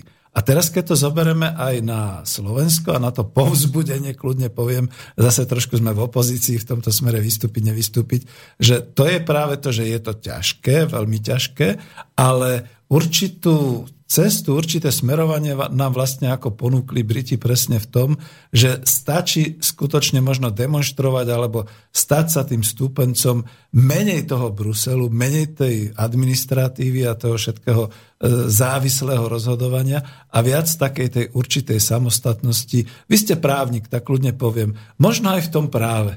No to by bolo na ďalšiu hodinu, ale neviem, ako e, tu, e, to, to celé jej vystúpenie smerovalo k tomu naozaj, že veď my chceme zostať v Európe, ale nechceme byť v Európskej únii. To, to bolo takéto podstatné, čo povedala. Slovensko, ak by chcelo vystúpiť z Európskej únie, tak si musí nájsť predtým, pred vystúpením ešte, nejakého strategického partnera, o ktorého by sa mohlo oprieť. Toto neprezradíme akého. Ja viem akého. som no samozrejme, pozrite sa, už 200 rokov je Rusko, teda múdri ľudia sa vyslovovali za, za Rusko. Kolár, mocné to Dubisko, Štúr, Slovanstvo a svet budúcnosti a, a išlo to aj ďalej. No ale bez, te, bez riešenia tejto otázky nemôžeme uvažovať o vystúpení z Európskej únie. Áno, to je pravda. A e, vlastne ono, my sme sa sami ocitli v takej situácii, že tým, že Európska únia, Spojené štáty, Rusko, Čína a tak ďalej sú tie veľmosti, kde niekde sa pohybujeme ako taká nejaká veľmi malá enkláva, 4,5 miliónový národ a nejaké malé územie, ktoré sa dá za hodinu preletieť letecky a podobne, tak nemáme príliš na výber. Ale tu je práve tá situácia, a tým by som to chcel ukončiť už, že pokiaľ sa momentálne zlepší tá situácia tých vzťahov Spojené štáty a Ruská federácia a pokiaľ naozaj trošku to NATO zostane stáť a, a zmrzne, to by bolo také naše želanie, tak by sme sa mali dožiť tých svetlejších čias. Končíme, pán doktor, ja vám veľmi pekne ďakujem za to, že ste vydržali, že ste odpovedali na otázky a máte záverečné slovo. Ďakujem pekne za pozornosť. Myslím si, že naozaj téma je dôležitá, zaujímavá. Zajtra, kto môže, tak budeme pozerať tú slávnosť e, prísahy Donalda Trumpa a najmä budeme potom sledovať politiku, ktorú začne robiť. Ďakujem pekne, sme plní očakávania, uvidíme a lúčim sa aj s pánom doktorom Čarnogurským, aj s vami, milí poslucháči, do počutia. Ďakujem vám, dovidenia. Táto relácia vznikla za podpory dobrovoľných príspevkov našich poslucháčov. Ty, ty sa k ním môžeš pridať. Viac informácií nájdeš na www.slobodnyvysielac.sk Ďakujeme.